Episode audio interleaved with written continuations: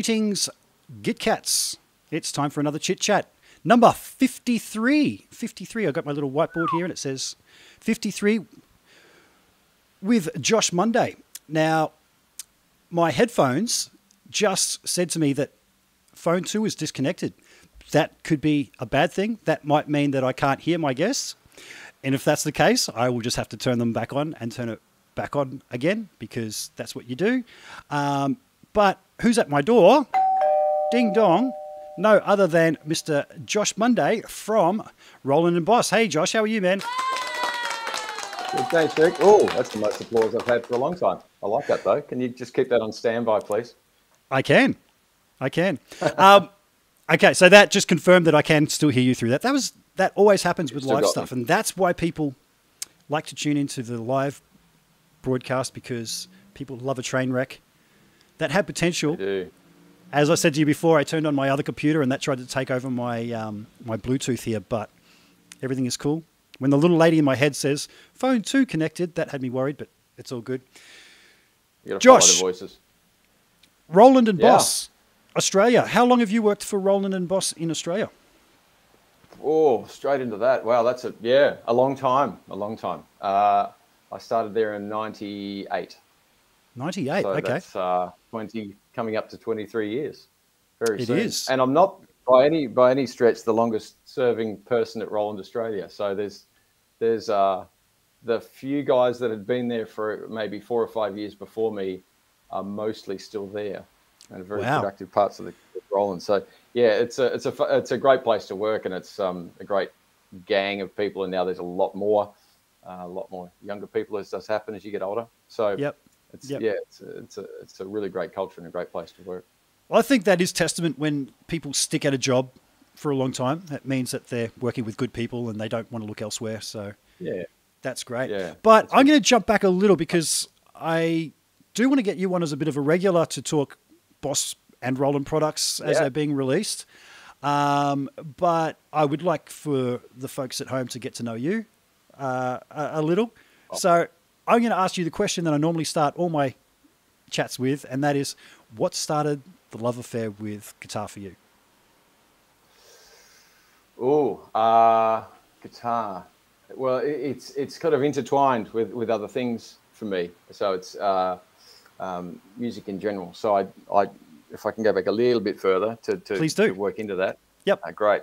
Um, so I, I started uh, keyboard, had a thing for, for keyboards when I was maybe, uh, I think I was maybe five and wanted, out of the blue, wanted like a 10 keyboard, key keyboard, just all white keys, you know, little, little thing. And I wanted that. It must have been at a supermarket or something. And, uh, I pestered my mum, pestered and pestered, and got this, got this keyboard. And there's no music in my family. It wasn't back then, anyway. There's, there's some, some of the younger cousins are, are into it now, but there certainly wasn't back then.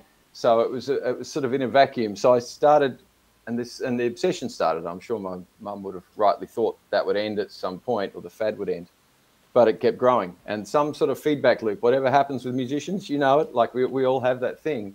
One day it does, it, it, it feeds back to you, and you feel good about it, and you just keep doing it and eventually do it in front of people and you get to build your ego on it and there's all sorts of feedback loops that keep happening and and that's how it was for me it it, it was and it just kept going so i kept playing i had organ lessons you know the three keyboard organs doing the feet and everything Yep, did that's that how I started. Yep.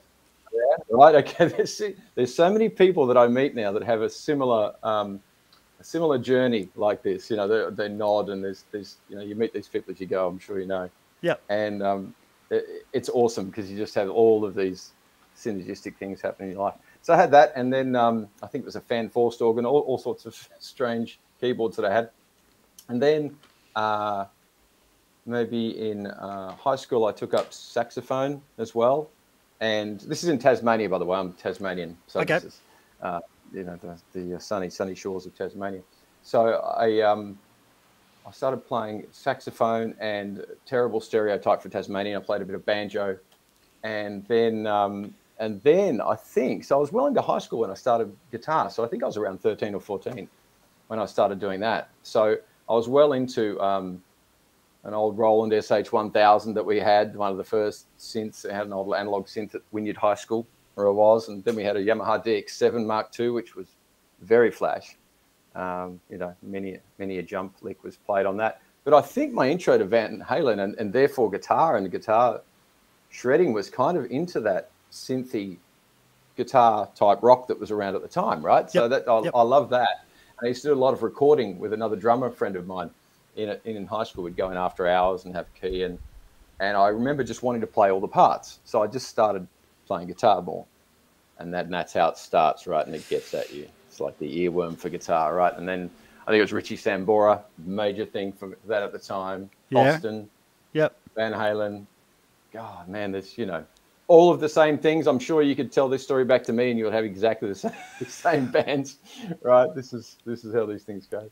Absolutely. Well, Yeah. I was um, I was surprised to, to learn talking to you the other day when I bumped into you that um, we're born in the same year, so we've probably got a lot of the same Yeah, influences. right. And, and so you probably Yeah. grew up learning to play Van Halen songs in the Van Hagar era, um, like I did, Yeah. um, yeah. and then sort of going back over the old catalogs. But surprising Round that you started back, out. That's right. Yep. Yeah, yeah. Surprising that you also started out playing you know, keys, sax, banjo, etc. Yeah. Um, the fact that you work for Roland Boss, uh, such a technology company, I, I'm guessing that's a great Mm. founding to have um, roots in Yeah. synthesizers and things, huh? Yeah, I mean, it, it's, for me, I've, I've had people over the years say, "Gee, you're really lucky you work at Roland," and for me, absolutely deliberate. There was, um, you know, it wasn't it wasn't a clear path because I don't think life works like that. But it certainly, when the opportunity arose, Roland was the one that I wanted to work for because I, I went for um from from high school and playing in bands and different things. I think I started gigging around I don't know 14 or 15 or something, playing in bands, playing saxophone and a bit of guitar and stuff, and singing a bit. And then I went to uh, university in Launceston to do uni, uh, do music at uni, and so I was 17 or something. So whatever year that was, let's not let's not dwell on that. And then uh, I, I did I did saxophone and piano there initially, and then did uh, guitar for the second year. But really, I wanted to play in rock bands. I didn't really want to be at school doing that, so I was playing more and more gigs, and that just sort of sucked me over this direction. Um, yeah, and then I, I started working in a music store that happened to be a Roland dealer and um, City Music in Launceston. So it must be early '90s, Yep. and uh, you know, working in a music store, I'm, you know, it, it, sure you know, right? Again, it, it's it's like you're kind of like you're the bartender, right? You're like the the person that comes in, you talk about the gigs, and they come in just to hang out and talk about gigs, and you just sort of this little nerve center that you tend to hear everything and be in touch with everything. Yeah. So I really, really like that. But it, but that time I really become a, a Roland nerd, and we had a lot of synths and different things. And I used to program quite a bit um, on the old uh, uh, micro sequences. So on the MCs, I've still got an MC50 at home actually from back then. You know, programming in in micro step time, which is a fascinating way to spend your time. I highly recommend it, and le- you should learn Sysex while you're at it. That's just as enjoyable. Things that things that you no longer need, but they Yep. were they were a necessity back then, right? Yeah. So I, and I was uber nerd for this stuff. So I, you know, I there was a, a module called a JD990, the double two rack space module, which I loved and always wanted one. And they were about three and a half grand at the time. I couldn't afford one. So, like a true nerd, I, I ordered a manual for like $65 from Roland to be sent down so I could read the manual, which was, you know, manuals are much better now than they used to be, right? They were Yep. roughly translated back then. though.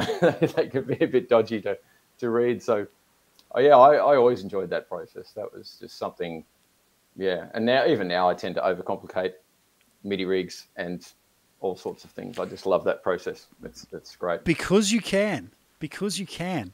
Yeah. Like I have seen go. other people try and pick up MIDI, which man, your, your story sounds so much like mine. Uh, just you know, Yeah. when you know the ages that you started playing in bands and uh, yeah, Yeah. um, and it was a big thing. Like I too, I didn't have the the you said a Roland MC50 um, sequencer. Yeah. I Mark was an II, yeah. I was an Atari guy, so I was using Ah, Notator. M40 ST. Yes. Uh-huh. C. Lab. Yeah, yep. Yep. So one. I'm well aware of how different sequencing is now. Like I see people dragging and Mm. dropping loops, and they're going, "Yeah, I'm a producer," and I'm just Yeah, yeah, yeah, yeah. yeah what's Yes, MIDI? Isn't. MIDI that dial that I dial around on the on the software? Yeah, Oh, man, yeah. It's really, But yeah. you you understand that stuff, which I find other people sort of like you mentioned systems SysEx messages, systems ex- exclusive. mm, Um, yeah, I see some people just go, "What's that?" It's just like, man, that's just a Mm. way for the machines to talk to each other, and you know, program change numbers, Yeah. control change numbers, all that stuff. So, um, Yeah. yeah, I think synths technology in general, it's a good way to get started in all that.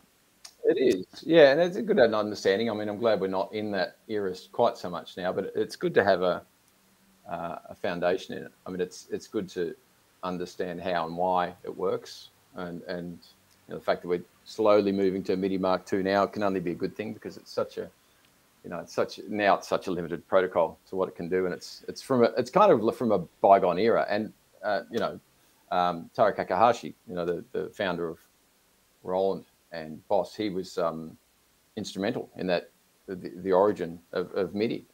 Yeah, right. Him and Dave Smith, I think, story. Um, uh, yeah, there. I've heard this story quite a few times, but basically between him and him and Dave Smith writing it out on napkins in a in a cafe in in Japan, uh, where they where they figured all that out and how it was going to work, and they used the DIN plug, which is the you know like the hi-fi DIN plug at the time. That's what the MIDI plug is, even though they use just three Yep. pins out of it. You know, so um, yeah, all all of that. So I remember getting a like I had a Kitty Hawk controller board, you know, the big the yep. big ten thing. Yeah. So the, the guy the guy in um, at City Music in Launceston where I worked, uh, Darren Hill, he um, he was extremely knowledgeable. He's he's a really knowledgeable guy, and I used to just extract information. Not that he cared about telling me in particular, but I would extract this information out of him. And he's extremely knowledgeable, and he imported Kitty Hawk at the time from Germany. Like so, and and people like Jack Jones that you talked about, that you've spoken about. Jack used to call the store, and so there was, there's you know, there's all these points of connection for me with him. But because of him, I sort of had a, an exposure to things like Soldano, which you know a kid in Launceston normally wouldn't have an education other than in magazines of Yeah, yeah. things like Soldano, um, you know, like more advanced gear. So I had all of that, and he had a rig that had um, that Kitty Hawk board had a just a XLR plug in the side, and I couldn't figure out why he had a mic cable plugged in the side of his controller board. I'm like, why? why I don't get why that's like that. Why do we have a MIDI cable? What? How does that? He's like, that is a MIDI cable. It's only three connections, three points of connection. That's what your XLR cable is. It's just a more robust version of your MIDI cable. I went, right. See these. Yeah. You don't go to school to learn all this stuff, right? It's just like little droplets of things you get over time, over the decades, and if you're lucky. Yeah, Absolutely. so, uh, so I got very It's- lucky there with, with that. It's funny. I um, when I first started playing in bands in high school, uh, our keyboard player went on to go to the conservatorium to do um, music technology, and I stayed in touch with him, and he was technology. yeah, and he was learning to, to sequence on, on the Atari using Notator, and I'd watch him doing it. It's like, Yeah. oh, I need one of these, and um, Yeah, yeah, yeah. was was getting the, the vital information. So it's good to have a mentor, isn't it, that um, can pass on all that kind of stuff. Yeah, well, one way or the other. You know, you just you just find this stuff out, and and uh, certainly, I I hope it's not still this way now. But then there was a lot of um, a lot of learn through uh, someone being not so nice to you about something. You know, like you go to play gigs, and uh, the sound guy would have an attitude, or the lighting guy, or someone else would, you know, just bark at you things, and you're going, I got to try and figure out what the answer is from him. His dismissive comment to me. I think I've got to figure like your sound's not working. Great. What do I do with that information? So I go and let me let me figure out what that means.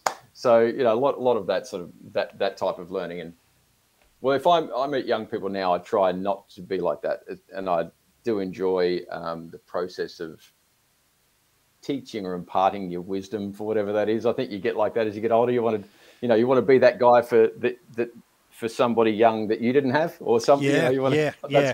I like you. I Like- totally relate. like that. And when I when I'm teaching guitar privately, or uh, I'm always trying to impart what I call the shit that matters, because there's a lot of teachers yeah. out there that teach stuff that it's like learning algebra or something in high school. It's like, am I really going Yeah, to need this in the real world?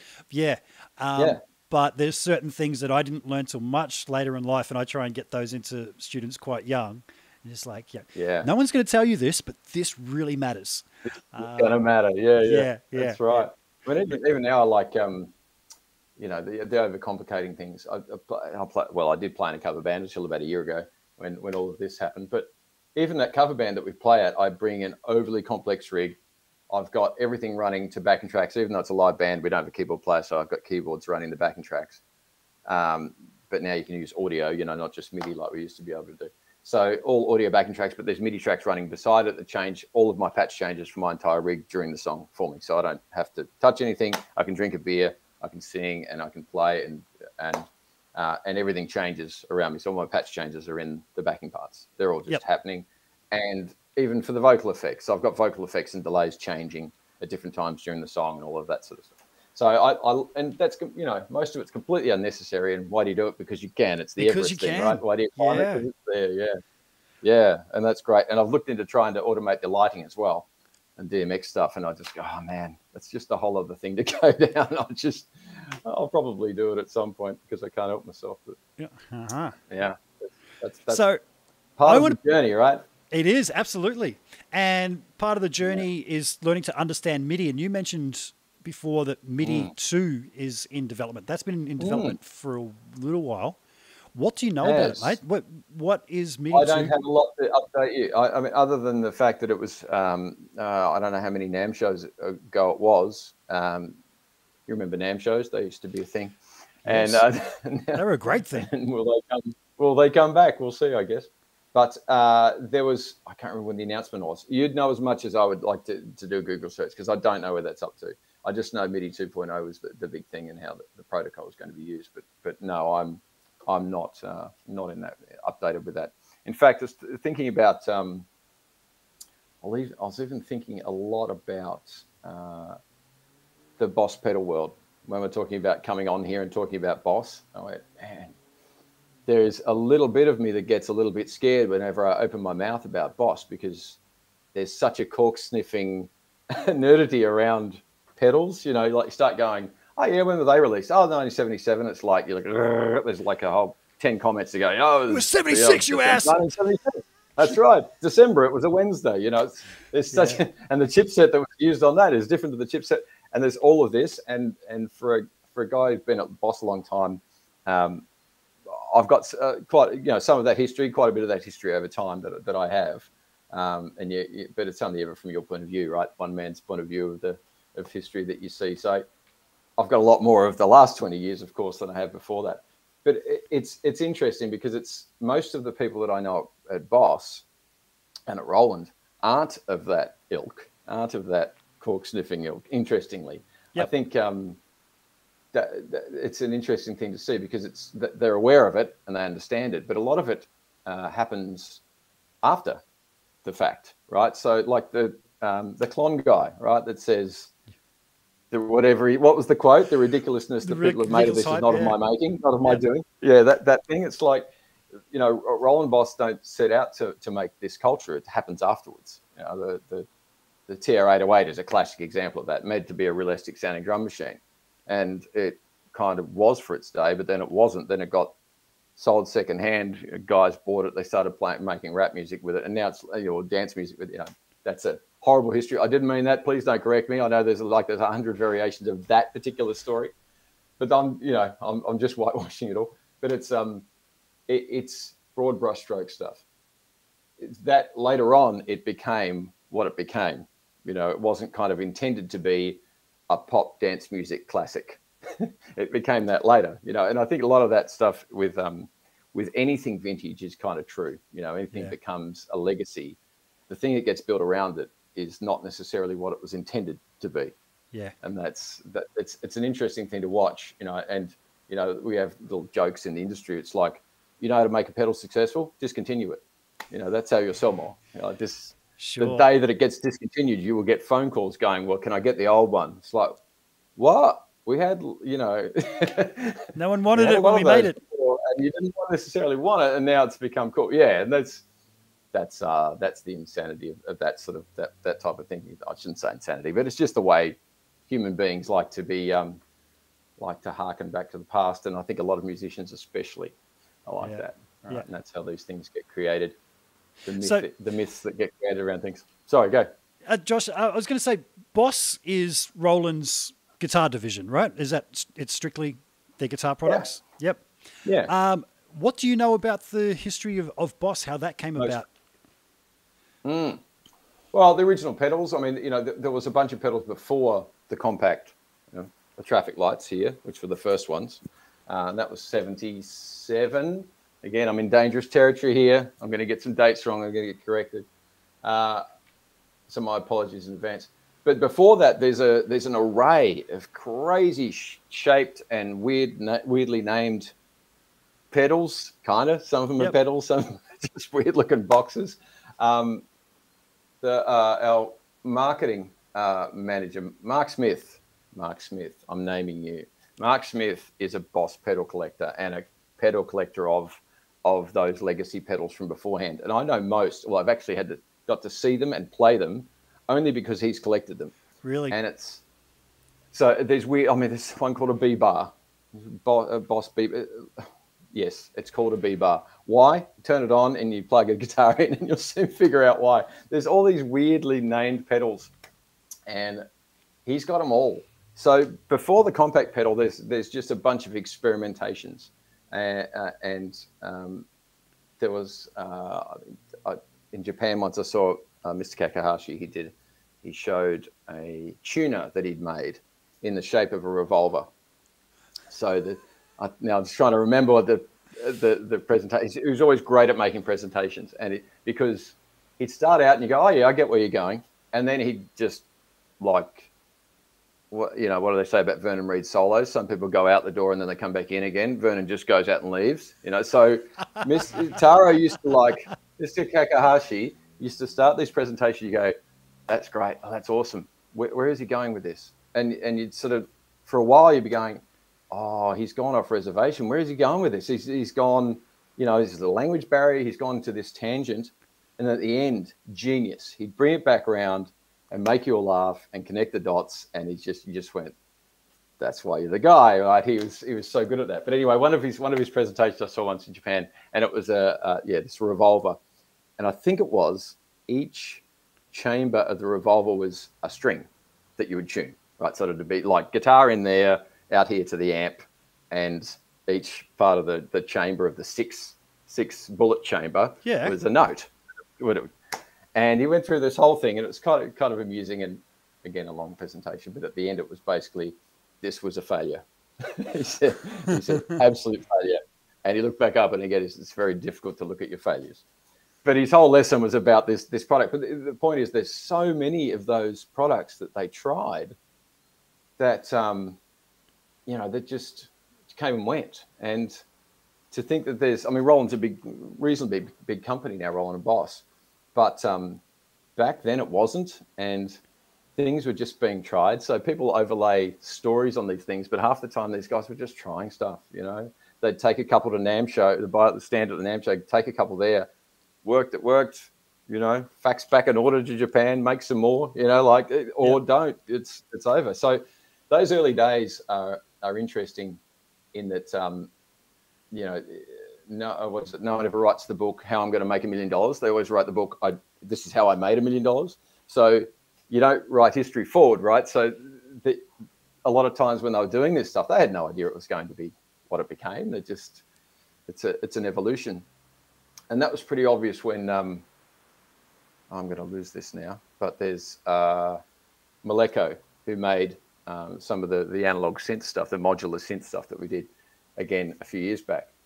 And his story, it's on YouTube, and he goes to, he goes, I really like to make the original system, System 100, I think it was, a System 700, System 100. And he went to the, the Japanese engineers. He said, "Could I make this again?" Thinking it wasn't going to happen. And they went, Yeah. "Well, yeah, okay, maybe we'll, maybe we'll try it." But what happened was that, you know, to, in order to get the plans of the original, he's obviously just thinking we're on to a big company. They'll have all this documented.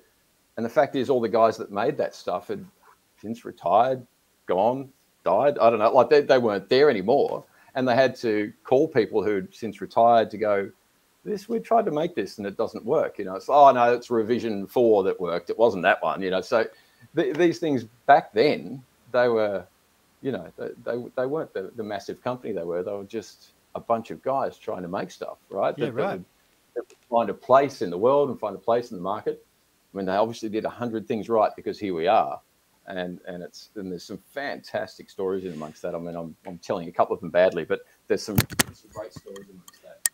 And do you know what the um, what the first successful products for them? Like, do you know what the first successful products for for them were? Were they the traffic lights that you just showed us before? That was sort of well, that was the start of the the um, the that that form factor of pedal, right? That became what it became. So yes, they were successful, or they wouldn't have continued on like the old ones. They were just trying different sizes and stuff, like with the original CE1 with the the the chorus. It's a massive pedal. It's a big grey metal thing, you know, and that was the chorus that was from the the jazz chorus amplifiers, right? So that was that in a pedal, but it wasn't. Really, I mean, it's a massive pedal, and it's Yep. plugs into mains, and it's huge. So it's in no way a compact pedal. Um, but then, yeah, as that form factor became the way to move forward, then that was that's everything got squeezed into that box, and it was. I've actually met um, one of the engineers once at NAMM, and we, you know, sometimes have dinner after NAMM, and we'd sit there and talk about stuff and, and, and nerd out about things. And his particular job, uh, I can't remember his name right now, which is terrible of me, but his particular job was no matter what the pedal was, it had to fit back into this shaped box, right? So they developed technology outside of what they were going to do. Say, I think the example we were talking about at the time was the first, uh, maybe RC3 or one of one of the single compact loop station sizes, because the original loop station was a twin pedal, the RC20. Um, but his job was to fit it all in. So they make the pedal. Here's what it'll look like. Right now, you got to fit it into the box and the layers and he described how he did the layers of the circuitry or like tried to fit it in in various ways and eventually it gets it squeezed in the box. So certainly that form factor has been extraordinarily successful Uh huh. you know so that that's, and and yeah that and it's you know we've certainly gone through the times of being cool and then not as cool and then cool again. I think we're definitely on on this one again right now. Um you know it's it's been an interesting interesting thing to watch What do you know? What um, Boss's biggest selling pedal has been over the years? mm. well i should know uh let me think what that would be it's probably just the ds1 uh it's usually usually ds1 so i have to see how many have sold right now to test me there'd be some there might be some people watching that know the answer to that i don't know the, the answer to that right now i think it's the ds1 Yeah. But you know, the, the big hitters on the pedal world are DS1, uh, TU3, or TU2, or TU. It's always been a tuner. Um, you know, compressors, uh, so the CS range, ODs, of course. There's an OD here. You know, various Yep. incarnations of OD. Um, and then you probably get to more um, choruses, phases, flanges, right? So chorus is a huge one. I ran into someone the other day who said they didn't like chorus, and their only reason, I know this is a travesty to you, and I understand this, and his only reason was that it was too 80s sounding. So the exact reason why we would like it was the reason he didn't like it. And do you know what I found? Is that people who were born about, I reckon, anywhere five years younger than us, who had grunge as their major thing, Yeah. right, instead of the pointy-headed guitars, guitars that we had, they they the chorus is like relegated to this 80s sound. Yet they do like phases and flanges because that was still cool. Yeah. Right. So there's like a, there's like a modulation snobbery, which I'm not okay with. Uh-huh. man. Man, I, I, I love that. Love the '80s chorus. I've got a an ADA MP1 just behind me there in a rack. Oh yes, backwards. nice. Man, Uh-huh. the thickness of that um, is just amazing. Yeah. Um, you just can't beat. CE, no, sorry, go. You can't beat an analog chorus. Now, I've got. Various digital devices which is trying to cram everything into one box and they're Yeah. really convenient to have if you're doing a gig uh, and you need a sound and you need a phaser or a flanger and you don't have one on your board to have it Yeah. but when you a b them to a real analog pedal especially those modulation effects it's Yeah, just yeah, yeah. missing this richness Yeah. have you experienced the same thing Yeah, look, it's yeah, it's all different flavors, right? And it's um, I like analog choruses for certain things, but I do like a big lush digital chorus as well. It just depends. But there, there's different, like there's so many different flavors in that, right? Because there's the the digital chorus that's ridiculously digital pitch shifting, right? Like like the Eventide style thing, right? That is so obviously digital, but there's such a cool thing to that, right? That's way on that spectrum. And then there's the analog thing, like the or the CE2W, which is the Waza Craft one now that that does, uh, you know, that's that's analog and that simulates the CE1, CE2, and it's and it's just that perfect, you know, CE1 type analog chorus that you know, um, Echo Beach type, like all that, all those sort of things, you know, and, Yep. and police and stuff. So that's on that end.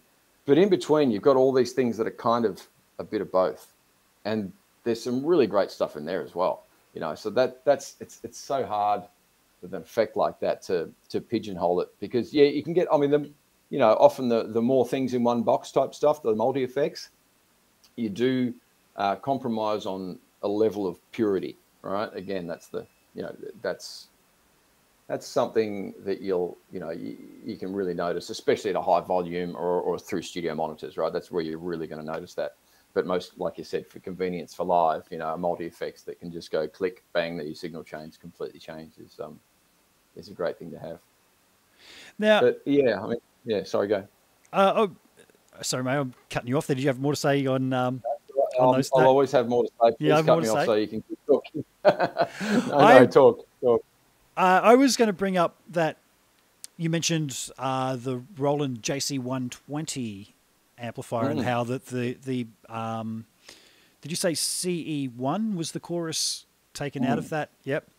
Yeah, Um, yeah, Man, that's still a popular amplifier, isn't it? Like, do you, do you guys still it is. make and sell that? It's still the same. Yeah, yeah, yeah. There's there's three different models now.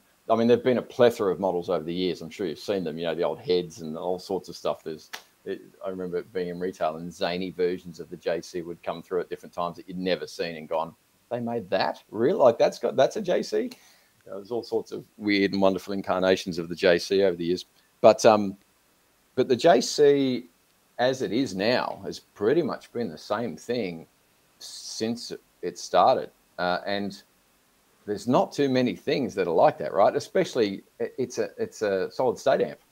Hmm. How many solid state guitar amps have been a classic thing and still in demand constantly for decades and are the same product made the same way? Um, you know, same components and all that stuff. So yeah, the, the JC120 is still around, and now the JC40 is a smaller version of that. JC40 is kind of cool because you've got um, what's you know manageable. The JC120 is mammoth, and it's got the stereo ins at the front, which you can go in through the preamp, or it's got stereo returns at the back. So you could use it if you're running a multi effects or some sort of stereo effects. You can just use it as a parent, small, Yep. you know, like an on stage on stage stereo power amp like that. Um, but the, you know, and with the JC40 that's got a usable distortion. It's arguable that the JC JC120's distortion is usable. The fact that I've never heard it, I've never actually heard anybody turn on the distortion on that.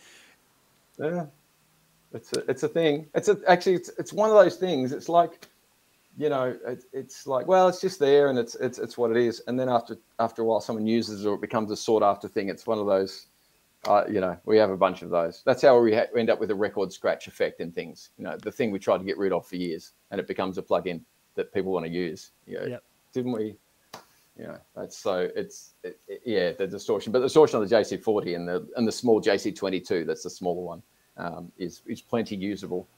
Yeah, so that that's that's something that's certainly been improved. Now, there's um, a friend of mine when I put on the um, on my user group uh, that I was having you on. He said to ask you Mm. about a particular Roland amp, and I thought that autocorrect had got. What was it? No, I know what he meant. The Bolt 60, wasn't it? Yeah, think I, thought was. I thought maybe Yeah. uh, autocorrect had changed the Cube 60 or something to the Bolt. What the hell is a Bolt? Oh, mate, that, that is well before my time. But the Bolt 60, actually, you bring it up, bring it up. Bolt 60. Um, Bolt 60. Okay, Oh, Roland Bolt 60. God. let me. I think it was Bolt 60. Let me just check if that's right. Yeah, Bolt 60. That's it. That's the one. Uh, hang on one sec. I got to remember. I got to hit that button first. Here we go. Now I can. And you're this. like early 80s for that. I don't, yeah, that is not in my tab. head. And what was it? Bolt 60. Bolt 60. God, there's so many, so many interesting and little things. Roland Bolt 60, the gear page. I'm just going to look at images. I got a feeling that I actually almost bought one of those when I was, you know, sort of 13 or something, which they would have been current at the time. And something happened. I think a store had sold it. I had it on lay-by and they sold it or something on me as a kid. What a okay. What a so, horrible thing. Yeah, just looking at that. It's got a whole bunch of switches and things. Let me just bring up that bit bigger. Uh, it's gone to a reverb page. Can I get that any bigger? Bolt. Man, there's there's, there's a whole bunch of inputs and outputs on the front. Okay, so I can see there's a send and return, yeah. overdrive, reverb, headphone. So there must be foot switchable on offs, high gain, low gain inputs. Okay, Bolt 60. I've never heard of that. Bolt. With the original cubes and stuff too, you know, with, during the um, during the uh, sort of 2000s, you know, the, the cubes were re-released. I mean, Roland cubes were a big thing in the 80s. You know, they were and they were cube shaped, and they were uh, bass cube, keyboard cube, guitar cube. There were a bunch of different yep. cubes, and they were different colors. Yep. They've got a whole sort of cult following around them now. But in the 2000s, we released um, Roland cubes as a guitar amp. And they were cube-ish, but they weren't quite the same size. But what was amazing is not being around in that original time of cubes and being around when we released those cubes was the brand equity that the the brand equity that that name had, Roland Cube. People came out of the woodwork telling their stories about Roland Cubes. It was amazing. Really, was, really this is and and it pushed that forward. I mean, you know, katanas now rule the world, which we can get into a moment. But but but certainly cubes uh, for us were, were a rip roaring success for years. Bass cubes, guitar cubes, um, and they were a massive thing. But they were kind of not really, other than being an amplifier, they weren't really a lot like the ones from 20 years earlier. But wow, that name is really strong, the Roland yeah. Cube thing. So the Bolt, not so much. We didn't release another Bolt, but certainly, certainly cubes are um, massive. Well, I got to say, my first experience of playing through amplifiers was playing through the school's Roland keyboard cube 60, the silver one. Oh yeah, there you go. And they yeah. had a bass cube 60 as well, and I didn't know any different. Uh, in fact, the only other mm. amp that I'd played through, they also had a Fender Rhodes, which had a, an input on there, and I could play through that and get a bit of wow. uh, yeah, tremolo yeah. happening. Um, yep. And nice. yeah, it was a while before I actually got my own amplifier. Uh, so I was playing through the school's Roland uh, Cube 60 keyboard amp. Yeah, so, uh, yeah, yeah, yeah. And then it was a cool you know, sound. The whole, yeah, well, they, they, they, they have quite a quite a following. I think, especially the bass cube and the the bass cube, especially, I think was was something that people still use. It's there's a real thing around that, but you know, people people tend to. Um, it's funny to watch from the sort of, I guess, from the inside out a little bit um, as you sort of get behind the curtain a little bit with someone like working with someone like Roland, um, that you see that from a different point of view. It's really interesting to watch now because people will buy uh, something and well, there's not a software interface for it. Maybe there wasn't back, you know, 20 years ago. And they'll spend their life writing an interface for that thing and they'll invest so much time in it. And they end up dedicating a good portion of their life to this this one thing. And we may move on. That may be discontinued and, and the world moves on. And yep. this person becomes uh, or these this group becomes uh, you know like a, a sought after oracle about this this instrument and eventually they know more about it than than we do. It's it's fascinating to watch how those those things drop into culture and people grab them and make something of them. Again, it's it's like the you know they make something that's beyond what its original you know its original thing was for. And yeah. sometimes it's not always like that that a that a um, that a piece of gear lands that is obvious who the person is that's going to be the customer for that. It's going to be the person that grabs hold of it and sometimes there are great surprises. You know, we might have an idea of what that person looks like, and then it's not. You know, it might just be someone else, some other group gravitates towards this for a reason that it might not have been made for at all. There's some fascinating things like that that happen. So it's kind of funny to watch that because you, you know, sure the engineers have you know uh, that have no end of, of fun with that because they put this thing out into the world and you know it, it has a life of its own. It's, it's it's really interesting to watch. Cool. Mm. You know, I was just thinking, um, when I said I was playing through the the Roland keyboard amp, I my first pedal was the Boss HM2 heavy metal pedal. Ooh, and that's what I used to play through that amp. And that was, you know, I had my clean sound, just the amp, Mm-hmm. uh, and then was using the HM2. And I just saw that somebody dropped in the comments there the comment of Metal Zone. So, um, how, what is with the whole Metal Zone thing at the moment? Everyone wants to talk Metal Zone pedals. Mm. Again, that's something you guys left behind a while back, huh? And it's just come out of the, the woodwork. No, metal, I mean, no, Metal Zone has always been a really good selling pedal. Like Yeah. it's one of the top selling. Like it, you wouldn't have a guitar store and not have a Metal Zone. You know, it's like Yep. having a guitar store and not having DS1 or you know, Tube Screamer or you know, any anyone's stuff that's like the staple diet of musicians. Yep. Metal Zone has been that and continues to be that. And then the MT2W, so did the Waza Craft version. Uh, so that the whole Waza Craft thing. I mean, and heavy metal pedal, right? That's coming. So it, you know, it's it's interesting uh, the Waza Craft thing too. So we talked about that the other day. I was So just about to say, can you Yeah. tell us what Mm. is the Waza Craft thing all about? Mm. Mm. So waza is uh, is a Japanese term for art, craft, the, the the best of what they can make. Sort of that's that's how it ends up being translated to a product. So, you know, they're, they're made in Japan, like the original Boss pedals, and they're uh, improved everything, improved buffers, uh, improved components. Like they're they're they're, they're made with a with a certain type of care, but also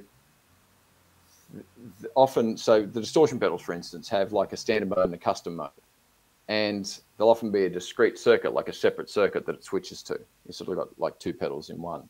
Um, so often you know you might get a bit more gain or a bit of a different eq curve you know just a slightly different pedal setting. So they've taken often um, you know it might be guys used to take those to get modded by different people you know like they'd end up with switches and different things on them anyway trying those sort of things. So for the for the boss guys it was like well this is this is what we do. This is these are our pedals, right? So, so the, the Waza Craft thing is, and there's about there's a, quite a few pedals in, in that in that range now, and my favorite being the DC2W. We need to talk about the DC2W, the world's best chorus pedal, but that's that's chorus again. But they're just they're just uh, um, sort of superior, I guess, in the in the way that um, when the boutique pedal thing was coming out, right? Boutique pedals became a term for anybody. They could have they could make three a year in their garage and spray paint them, but they were boutique, right? That was just became that became silly there for a while, right? Like it was just boutique was just slapped on anything that they wanted to be cool about. And Roland uh, Boss sort of stood firm during that time. Went, actually, no, we, we this is what we do. You know, we, we do really great sounding pedals. Yep. They look like this. They sound Yep. like this, and they do the job, man. And they have they test them to be stomped on. They don't, you know, generally speaking, they don't break down. Be very careful. Yep, comments again. But um, for the most part, they're extraordinarily reliable, and that's the way they're made. So when this whole boutique madness was was taking over the world, it was interesting to to observe how it was treated and and how and how Boss saw that. Eventually, I guess you could say the answer to that was um, was not only Waza Craft, but but um, other uh, other dimensions of pedals. So we've got the 500 series, we've got the 200 series, right? They're different shapes. They're not a classic Boss pedal shape. It Sure. started with the twin pedal series, right? That, that was the first thing, twin pedals.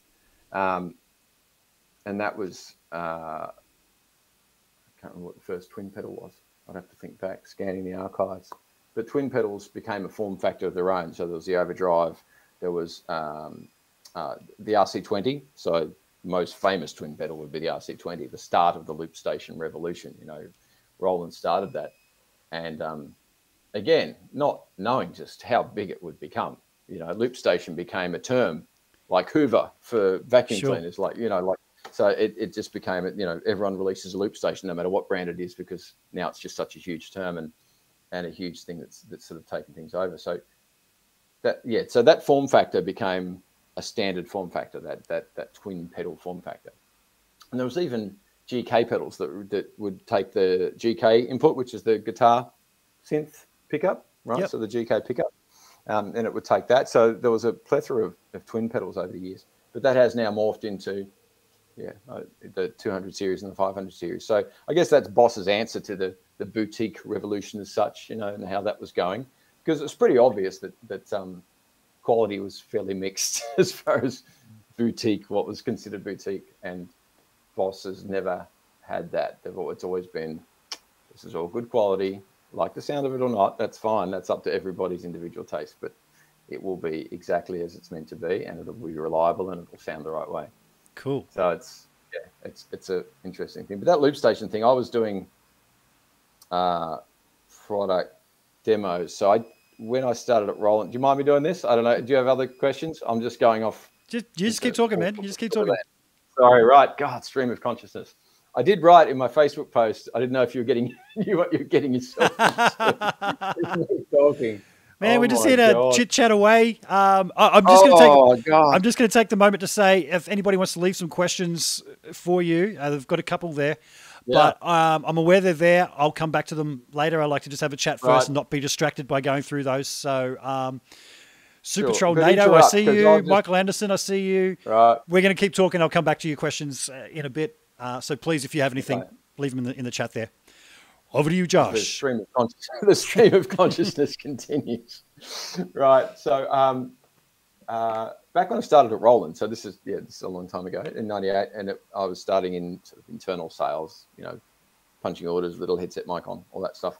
But I, I but the nerd in me wanted to get more into product, and so I was probably never going to um, last there for long.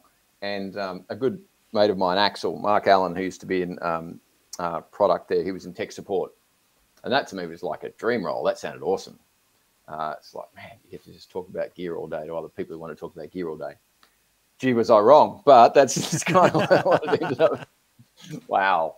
Uh, but but um, it was cool. So I remember that him coming over to talk to the internal sales guy and go, "Oh, look, if you've got any questions, you know, you need to ask the boys and blah blah blah." And they sort of said, "Well, you know, Josh has been telling us some stuff," and I went, oh wow, okay, that's cool. Someone else has said that rather than me go, excuse me, Mister, can I can I be that guy? And he was going to do some traveling or something. Anyway, I ended up landing that gig, the tech support gig, and I probably did that for maybe a couple of years. Um, and that's and that was on everything. That was on every everything we did, right? Every Roland and Boss product that was currently available and legacy products. That phone call would be that and multiple wow. of them a day. So but you know, like that, like any job, you get used to the same questions coming up a lot, so yep. you could answer those sort of things.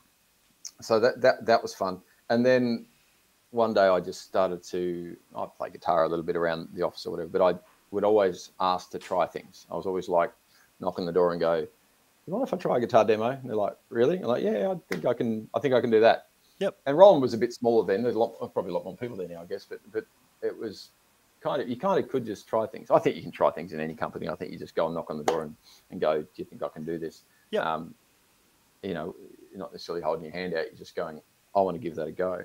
Mm-hmm. So I started doing these uh, sort of along with Mark Smith, who's the, the marketing guy at Roland. He's um, he's we designed these demonstrations, and I thought I think I can do this. I think I can talk, and you know, and obviously I can talk. I think I can talk and um, and do this in front of people, and we can I can explain the gear. I think I can do that. And I think remember the first one we did, six people came along, and it was uh, Allans in the city or something. I think so. It must have been you know ninety nine or something, whatever it was. And um, and I was like, right, so should we do that again or just scrap the idea because nobody came? But what it was back then with guitar clinics and workshops, clinics, whatever you want to call them, was that and you would have seen this back then. It, it guitar clinics became a bit ridiculous to me. They were either um, a guy that could play ridiculously well, and he's trying to sell his shredding CD in the lobby on the way out, but couldn't really say anything, and certainly yeah. couldn't explain the technology of the gear that was sitting behind him. Yep. So you had that, the shred, the shreddy McShreddy type clinic, um, and that was mostly the I would say the company's fault because the company would often just go, "I'll hire a you know a guitar player." and give him a product and give him a date and say, see you there. And whatever fell out of his mouth or didn't, just did, right? That's yeah. what happened. So I saw quite a few of those, and I'm sure you did too. It's like, man, I'd, I'd love to know what you're playing through, but you're just shredding. It doesn't really matter, right? It's yeah, kind of yeah, irrelevant. Absolutely. Just yep. doing your thing.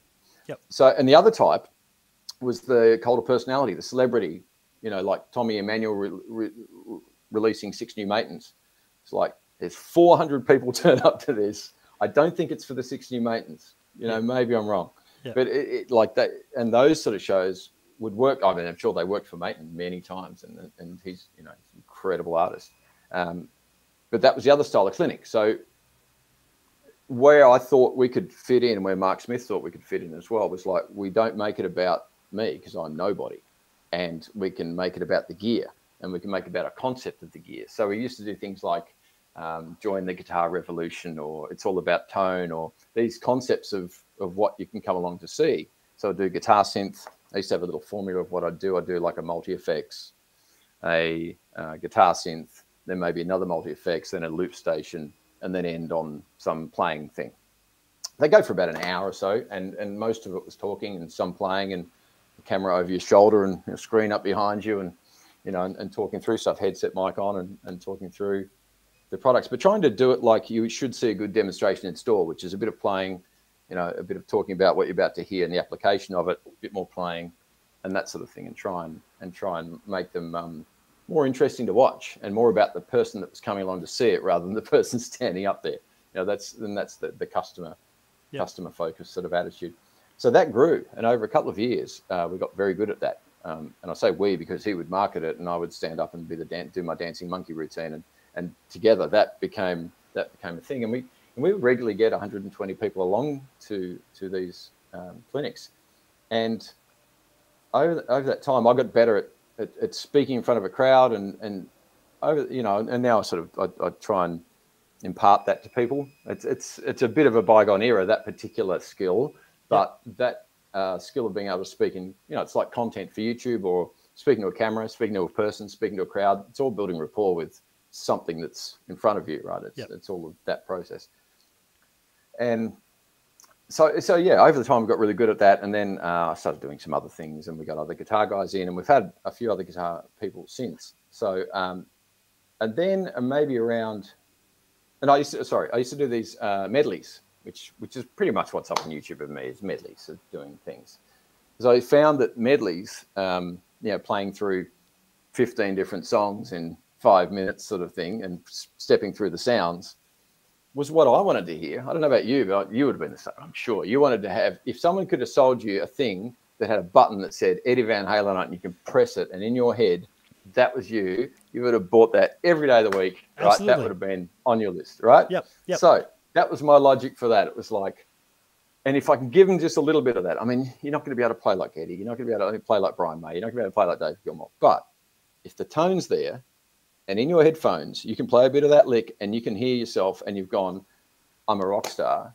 That's that's enough almost everybody, right? Like that's a big deal, and if we could have had that instead of whatever scratchy little box we had running running through, and we still thought we were rock stars, right? So for me, I found that was um, pushing emotional hot buttons, right? Because it would have done, it still does it for me. That's why I still like that process. And I would program them in sort of chronological order. So oldest to most current. We run out of guitar heroes as you get most current. Have you noticed that? It's really difficult. Yeah, But, funny um, about that. right? Hmm. So I'd start with something like, you know, like the Shadows to Hendrix, Zeppelin, blah, blah. Where else would I go? Yeah, Dave Gilmour would be in there. Eddie would be in there sometimes if I could play, pick a solo I could play properly. Still questionable.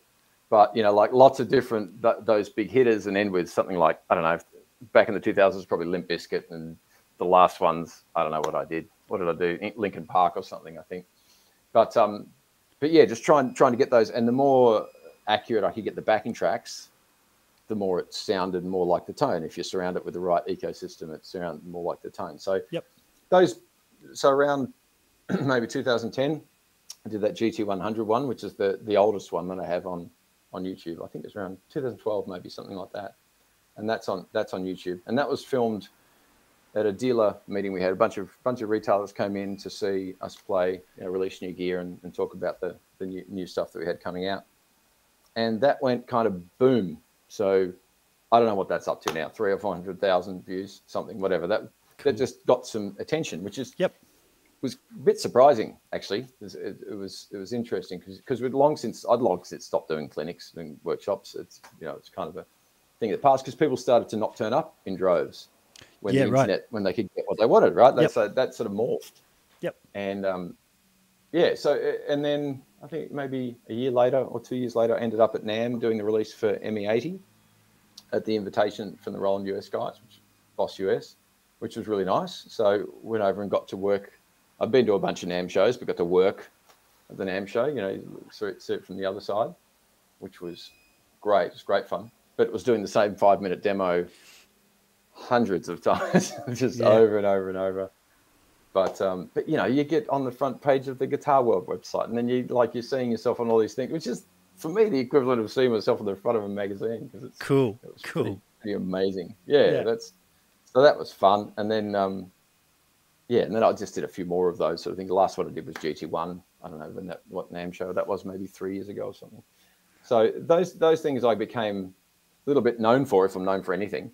And I'd start writing the blog articles about tone design, about how to how to get those tones. And I did some some sort of three minute videos for Guitar Gods and Masterpieces. You know the Yep. TV show that, that Yep. was out for a while.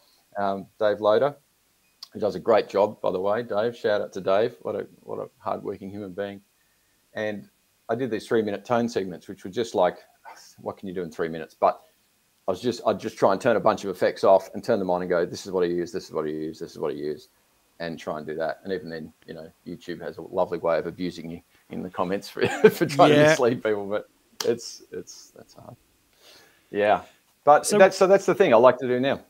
So, what's been your favorite bit of gear to demo of Boss or Roland? Ooh. Is there something that instantly brings a, a wow factor that you know you can Mm. Press a couple of buttons and people just go, "Whoa!" That's always been guitar synths. Always guitar synth technology because it's it's uh, an oft misunderstood technology. Right? So, and if you ever played one that's set up not the right way, you know, you play a note and you wait for a minute for the note to come out the other end, and you go, "Well, that's rubbish." And Yeah. the fact is, that's just a setup issue and some tweaking that needs to go on because they're not like that. So, we would we would often sell the most amount of guitar synths where we did a guitar clinic. It would follow because you demonstrate it properly, say this is how it works and this is how you'll have to play. Um, and that technology has just come a long way. Oh, V guitar, right? So V guitar, 95, that technology. I was going to bring up V Guitar. that pretty much Um, yeah. what Line Six started touting as their virtual guitar stuff. Many years later, you guys were already doing that. Many years later. Yeah, Yeah, many Um, years later. yeah. 'cause I, I can. I do remember Thanks, working for for Gary Barr, um, and Mm-hmm. um, having that technology come through the shop and just going, "Whoa, Yeah. check, check this out! You can alternate tunings Yeah. and all all the Yeah. all that kind of stuff."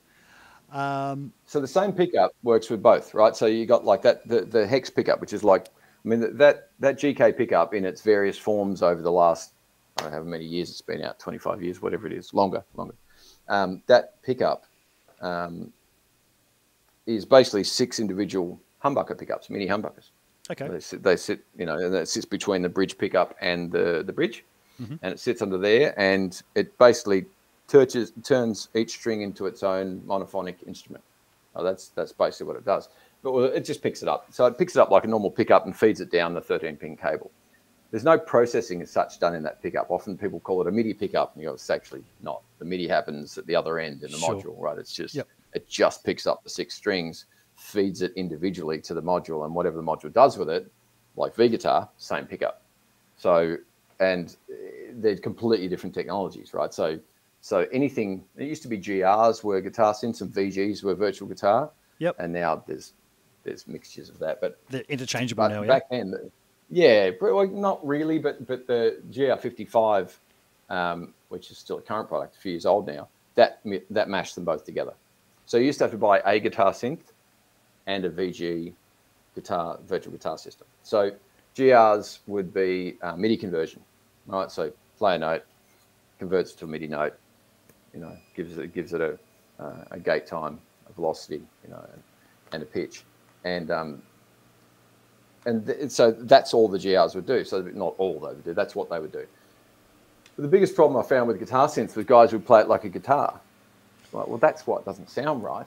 You can't. You don't go on a piano and go, you know, like play it like a guitar. You can't do that. You can't slap it like you're playing it with ham fisted. You know, it doesn't work Yeah. like that. and guitarists are notoriously sloppy. False harmonics, muting, lots of stuff like that isn't a note popping out of the damn thing, right? So Yep. the GR, poor little GR, would try and convert that all into notes if people played it like that, and people would come back going, "This thing doesn't work." It's like it's working perfectly. You're not playing right. Yeah, you know, right. You're going to play play like a piano. You know, do do that because you do that. You don't like that's a glissando strumming. Yep. Play like a piano player plays. So, you know, horses for courses. You got to play the instrument to how it works. So that that was that was interesting, and set up the damn pickup properly. If you don't set up that up properly, and set up the the levels um, for each each you know each of the the strings, you're going to have a lumpy experience. You got to spend that time like playing guitar. No one picks up guitar for a while and goes, "That's awesome." If you do, it's a happy accident most of the time, right? Like you go, "I need this set up for it to be a well-oiled machine and work exactly how I need it to work."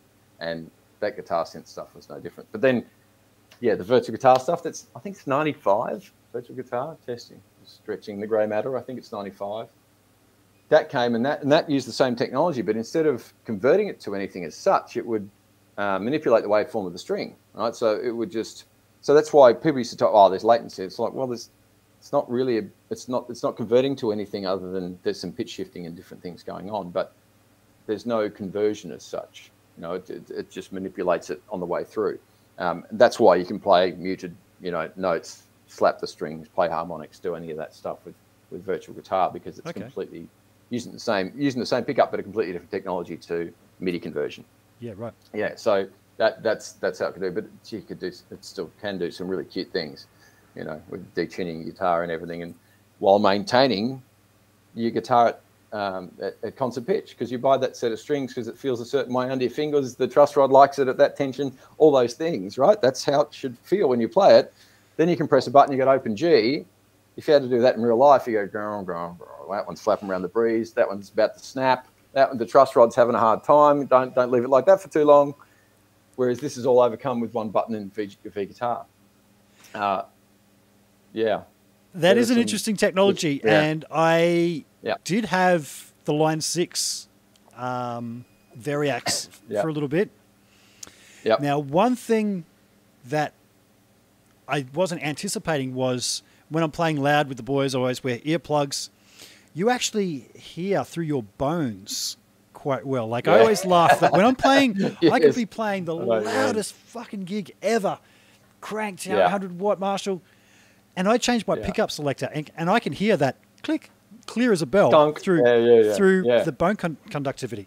So what I Yep. found with the um, the Line Six, I was playing in a, in a grunge tribute band at the time, and I had to do all these different tunings and stuff. I went, "You beauty!" I just have him Yes. his guitar, and then I'd you know, go to Yep. drop D. I'd be playing the song, and I'd look at everyone going, "I'm so sorry that I'm playing the wrong notes there," and they're going, yeah, "What do you mean? It sounded fine."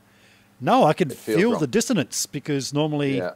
I'm playing drop D, but I'm not tuned to drop D, and I was feeling that that dissonance in the fingers going. "Woo, woo, woo." It's like I'm playing. It's like a dub movie, right? It's like a badly dubbed movie. You're looking at it, but it doesn't sound like that. What? Why doesn't it sound like it yeah, yeah, yeah. it can be the same feeling. Yeah, it's it's an odd thing, and um, it's that convenience to purity thing again, right? It's Yeah, like, you, yeah. You know, if you, you want that convenience, and uh, the guitar player, I won't use his name because I'm not sure if he'd be okay with using name, his name, but he was touring with um, uh, Joni Mitchell. Uh, this is I don't know how long ago. Things start to blur, and I start saying it was 15 years ago. But might not have been. It might have been. No, probably about. It might have been 10. I don't know. Anyway, so he was touring with Joni Mitchell, and his dilemma was um, that Joni Mitchell uses a plethora of tunings, right? Almost a different open tuning for a different song, almost, right? So he had a couple of choices. He could he could have a guitar tech, five acoustic guitars, and a guitar tech constantly retuning them, hoping to God that when he handed it to him, it was the right tuning Yeah. for that next song. Yeah. And this just would happen all night. And he went, I'm just visualizing how that will happen, and it won't. It will just be a train wreck. Yeah. So yeah, and so I think a, a, a- a guy in a guitar store, I think it was Jeffrey Jardine, shout out to Jeff Jardine. I think he had spoken to him and said, Have you considered this? Um, using a GK pickup on your acoustic guitar, because it'll work on any steel string, acoustic or electric Yep. put a GK on your acoustic guitar, and then uh, bring up an acoustic sound, tune the acoustic sound in the V guitar, so you're not actually using the guitar, and just program different tunings for each song.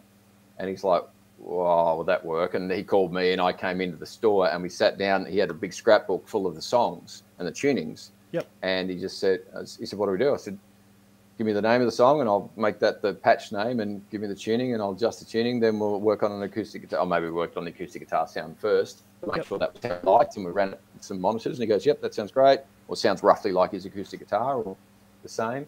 And then we just worked his way through, and he had you know 24 patches of the various tunings, and he walked away happy as Larry. So, you know, that's when it matters, right? That's when you couldn't do it with anything else because it's like Yeah. the illusion is complete. He's playing an acoustic guitar, but he's got, but he would have a major dissonance for that because it's an acoustic guitar, right? It's coming straight back at you. I was going to say, is he using like Wow. a solid body acoustic uh, so that it wasn't producing much loudness in itself? No, no, it was hollow body acoustic. It was, it was his, Really? I can't remember what it was now. Actually, I don't remember what, what brand it was, but I thought I said to him at the time, I said, "Man, you're gonna have to have that loud, or either in ears or loud monitors to get over what you're going to be feeling and hearing from here, because it's going to be a little bit weird." It's a hundred times better than your other solution, though.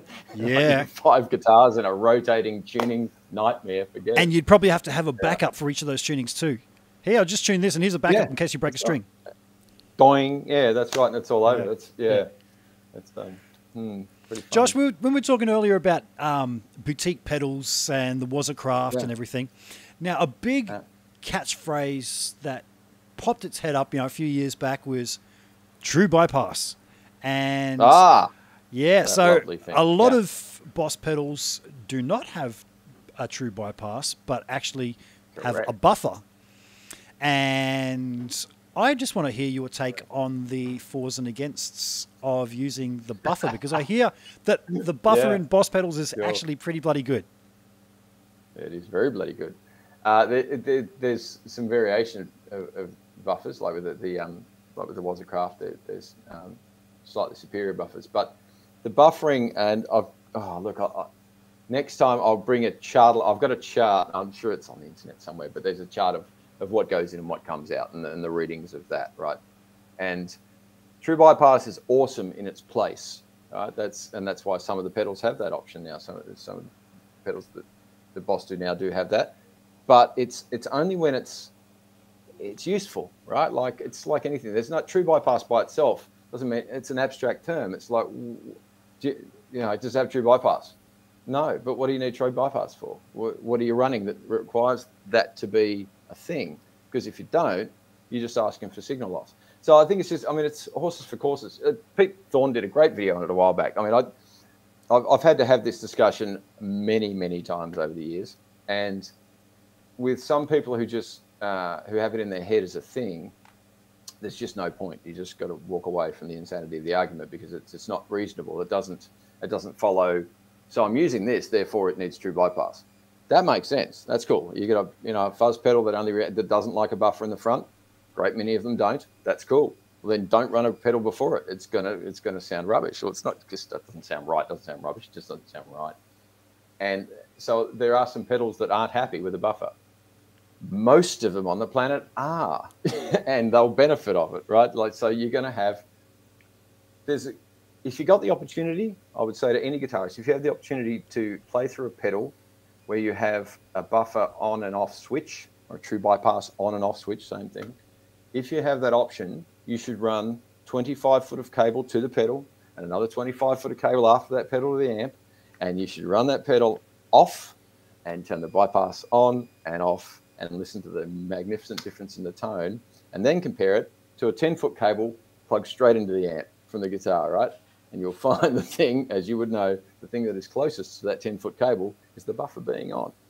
and when you turn the buffer off, you'll lose a bunch of top end, all that. But truly, that um, I've had a few things over the years where I've had that luxury of doing that. Not everyone has that. So I guess I get when you read about these things how the nerd factor can be higher for true bypass if you want to read it that way. I, I completely get that. But the fact is, if you sit down and you get the chance to experiment with that, it's it's it's night and day, right? It's not even like, ooh, does that is that kind of different? It's like it's like turning a light on and off, right? It's like having a light on dim and then having a light as bright as the sun. It's kind of, it's not quite that, but it's it certainly is not open to interpretation when you try it. It's very obvious. Yeah. So that's where I stand on it. Do Cool. it when you need to, don't when you don't. Yep. because you'll just lose a bunch of stuff that you want. You know, that is one of the dangers with the internet is there's a lot of people talking like they know when they don't.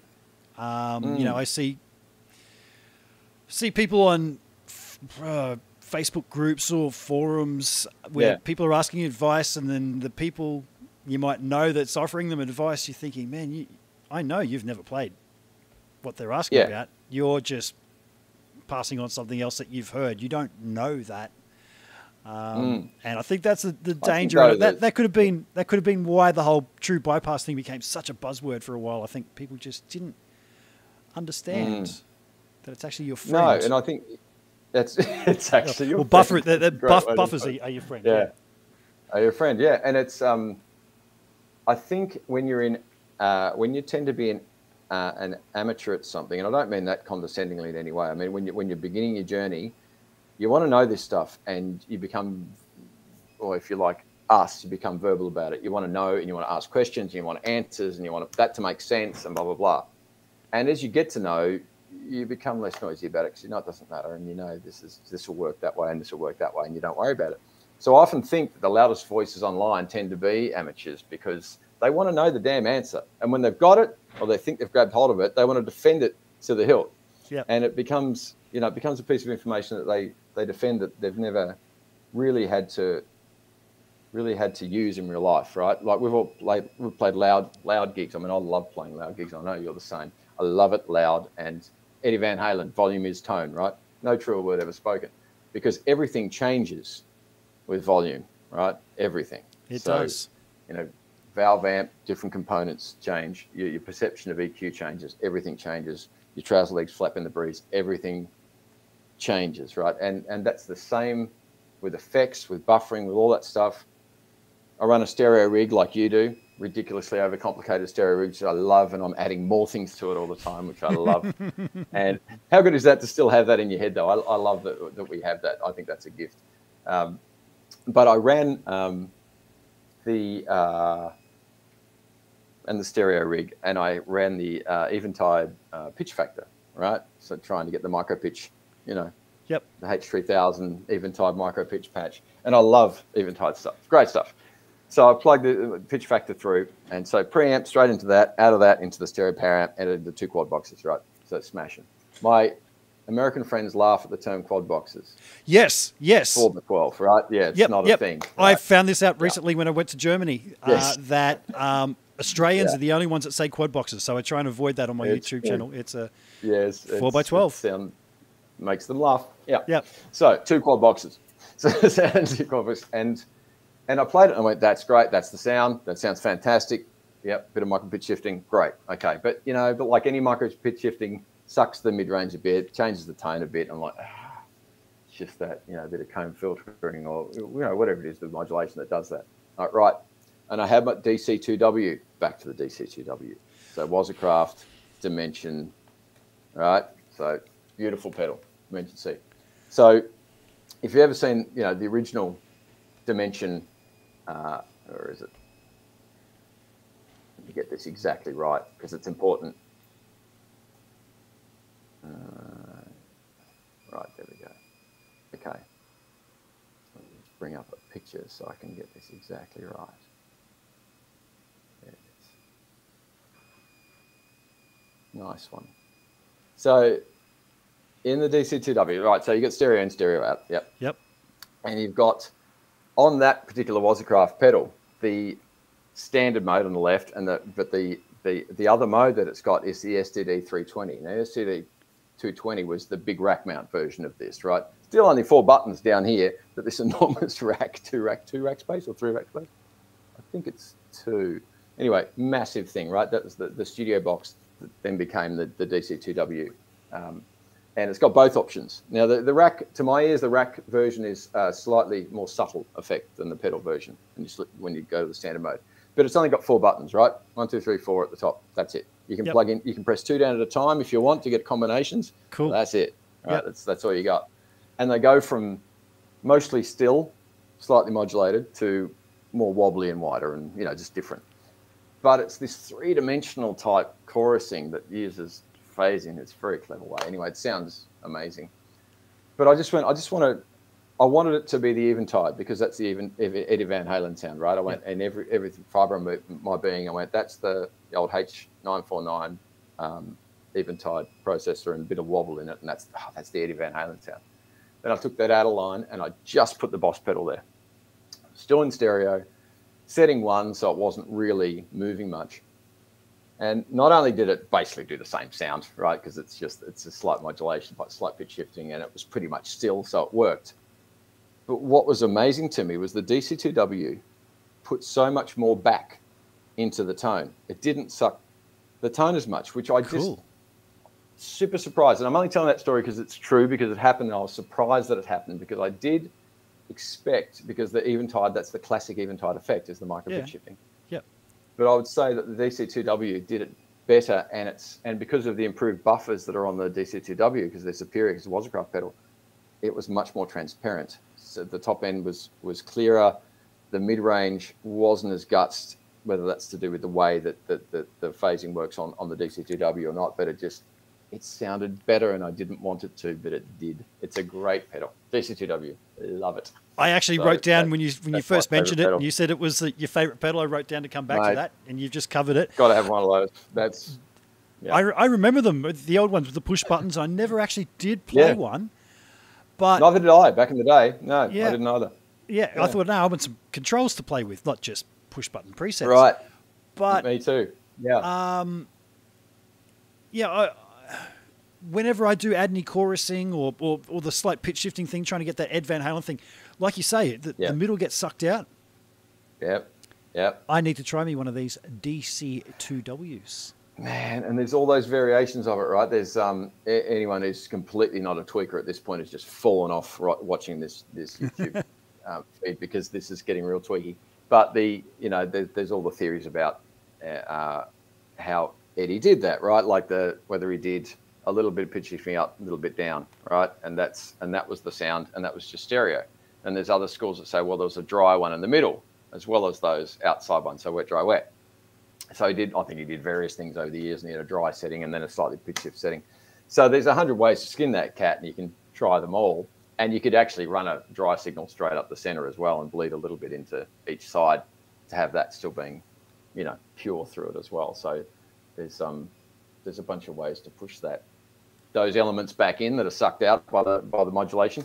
Uh-huh. I think you still put them back in, but you should try DC2W, man, because it's ah, it's a glorious thing. It's the king of choruses, even though it's just different to most other choruses, but it's certainly the king of choruses for me.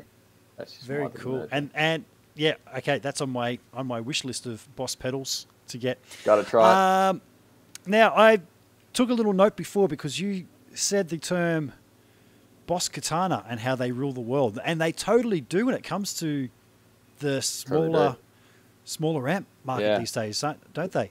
Yeah. Tell me yeah, about Katana is um, oh man. Tell us about Katana's those. Been a journey, man.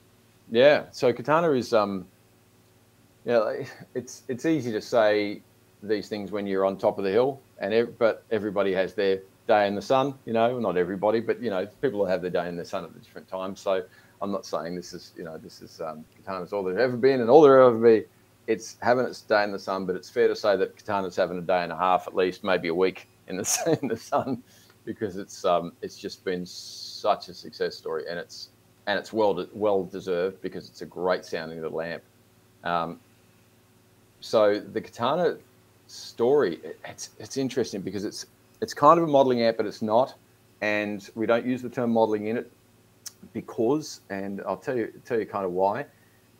Everyone in that in that arena, like Line Six and, and, and Vox and everybody else, and has good sounding stuff. I don't, you know, I don't think there's really a bad sounding modeling amp anymore. You know, that's that's kind of those those times have kind of gotten. You, you really have to look for something that sounds completely atrocious these days, right? Like most things sound pretty good. Um, and that's because everyone got their, their shit together with software, right? Like everyone got a really good algorithm or got some good programmers they teamed up with or whatever it was. And over a period of time, that, that just improved and improved. But what didn't seem to change, people led with software. Like people would say, we've got the best modeling. It's like, okay, so it's always led with software. Whoever has the best algorithm wins, right? So everything else is just a pretty box and an amplifier and making it get louder, right? So that that was sort of interesting. That was the way it was for a long time. Uh, and then Katana kind of pulled it back a notch and went a bit simpler, right? Not menu driven because people were getting crazy. And I used to say this at guitar clinics. When things had more buttons, I'd go, that's great. This will be easier to use. Mm. The worst thing that used to happen in the late 90s, it started to happen, I reckon, or mid late 90s, interface became cleaner and cleaner. Look at the interface, it's beautiful on a marketing page dial, two buttons, and a screen. Who couldn't work that? Fact was, when you got into it, it was horrendous to work, right? A, Yeah. a guitar tuner would be 47 pages down and three of those and step sideways and dance. And, you know, like it was so hard to work those. So, and just not intuitive. So, with things like the GTs, like GT6 and GT, um, GT8 and GT10 and GT100, more buttons, better. You know, like just one button, one purpose. If I could, if I could do that, the BRs used to be like that. The Boss recorders, it's Yep. like one button that just does that one. Effects. What's in that? You know, like one button, one purpose. It's awesome. So the more buttons, the better. Um, and Katana just went back to a bunch of knobs, you know, and like a, uh, some lights and some knobs, different colored lights, but it looked like a guitar amp. Yep.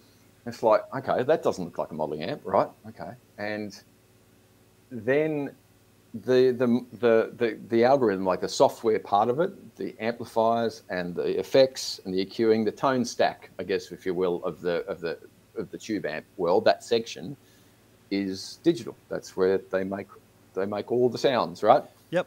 But the things with katanas and the things that we know matter in a guitar amp are the input stage that gets your guitar in there in the first place, and the thing that makes it louder, and the speaker that it runs through. Right? These these are the things that we know make a guitar amp sound good.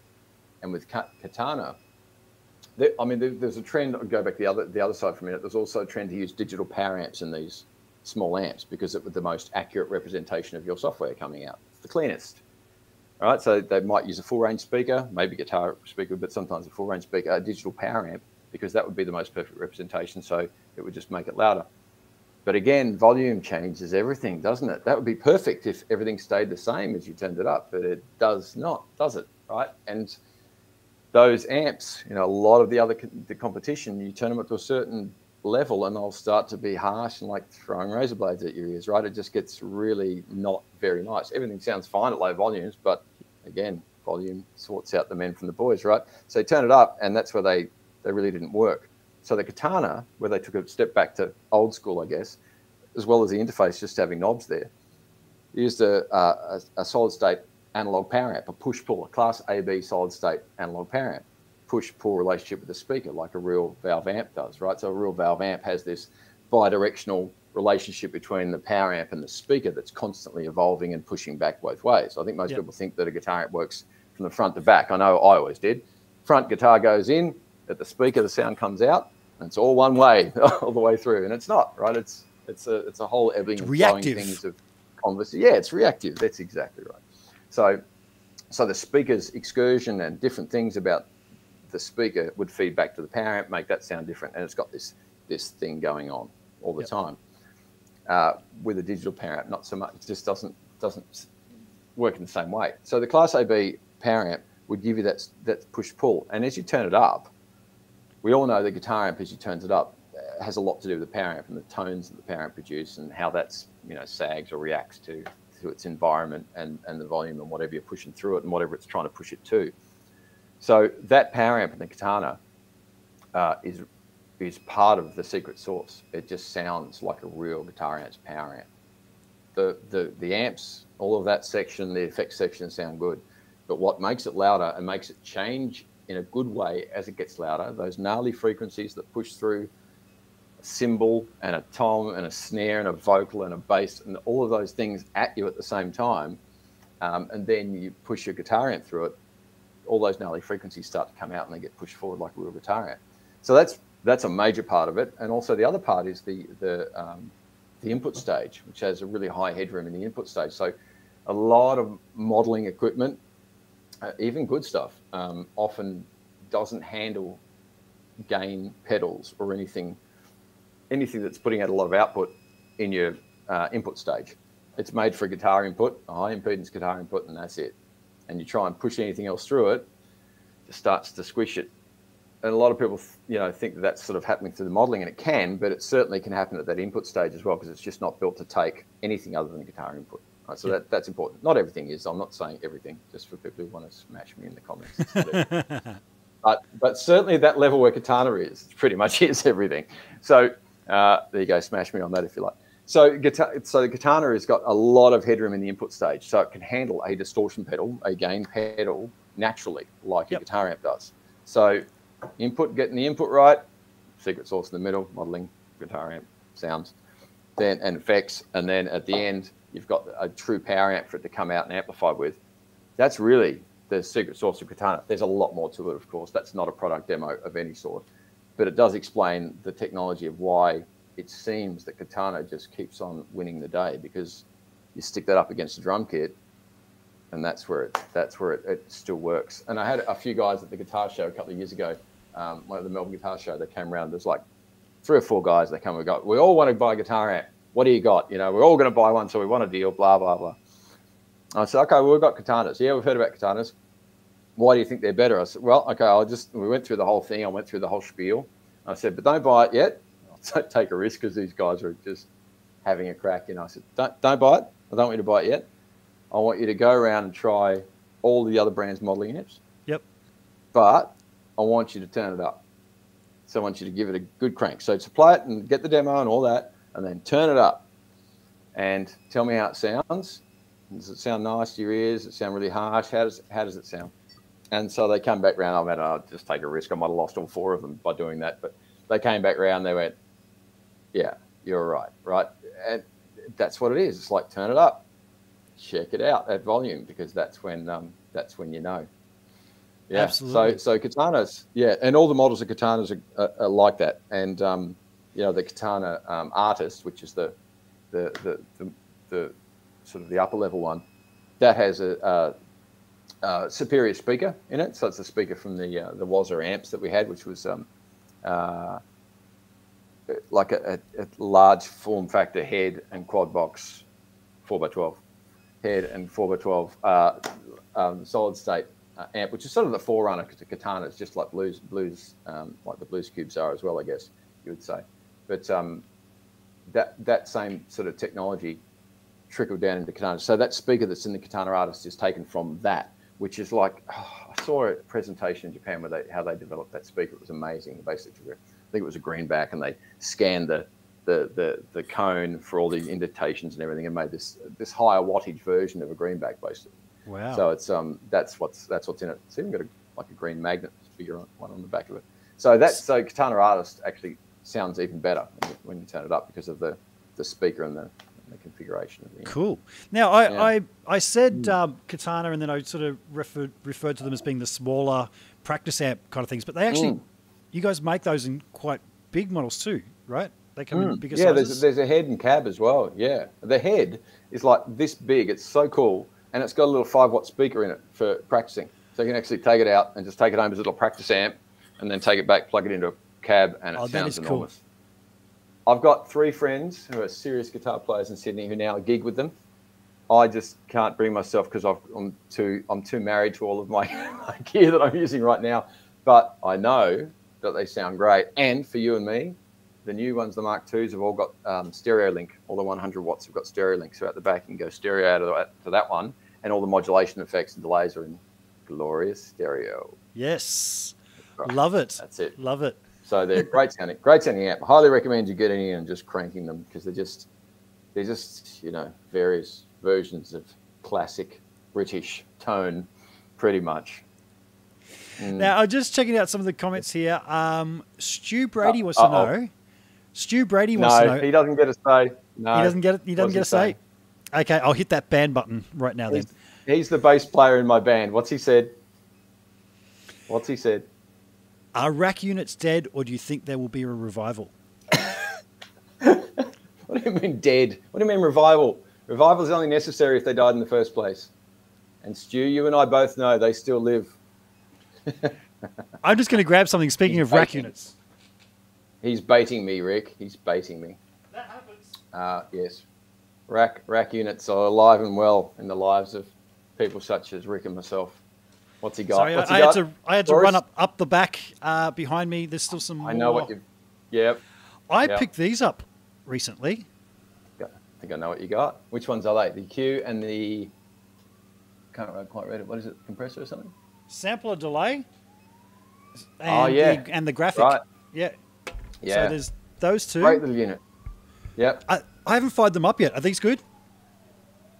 They are good little units. I've got down home. I went down to, to Tassie at, at, at Christmas. Um, sorry, like a couple of months ago, whenever it was, and I found I've still got the power supply unit and the compressor unit for that.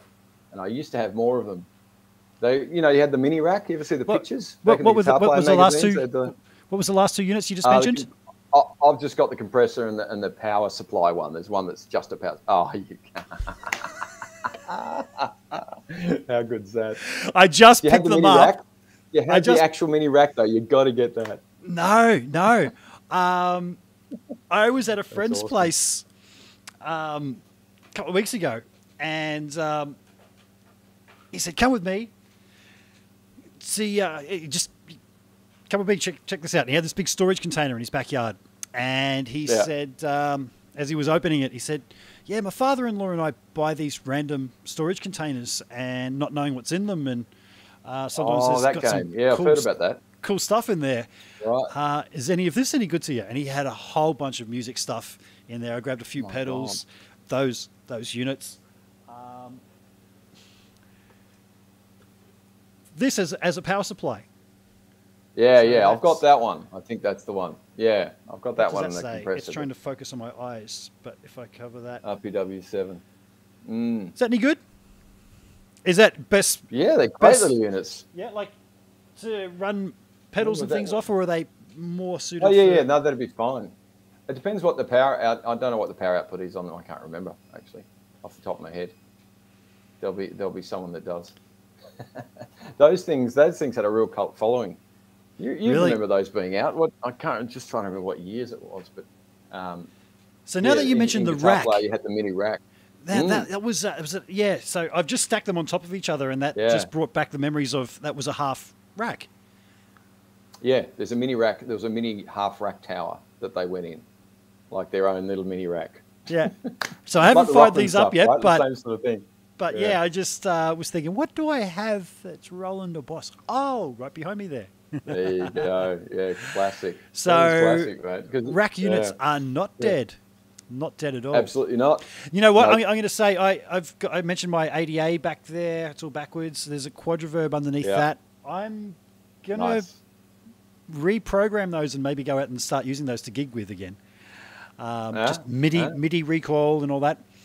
Um, but there, there has been a bit of a resurgence in, in rack gear. Um, Oh, ADA, yeah. ADAs, JMP ones, uh, Yeah. all, all that kind of thing. Even Um, Tide H3000s now are oh, ridiculous yeah, money. yeah, They're like, yeah. you know, four, four grand to buy, you know, a 30 year old piece of technology.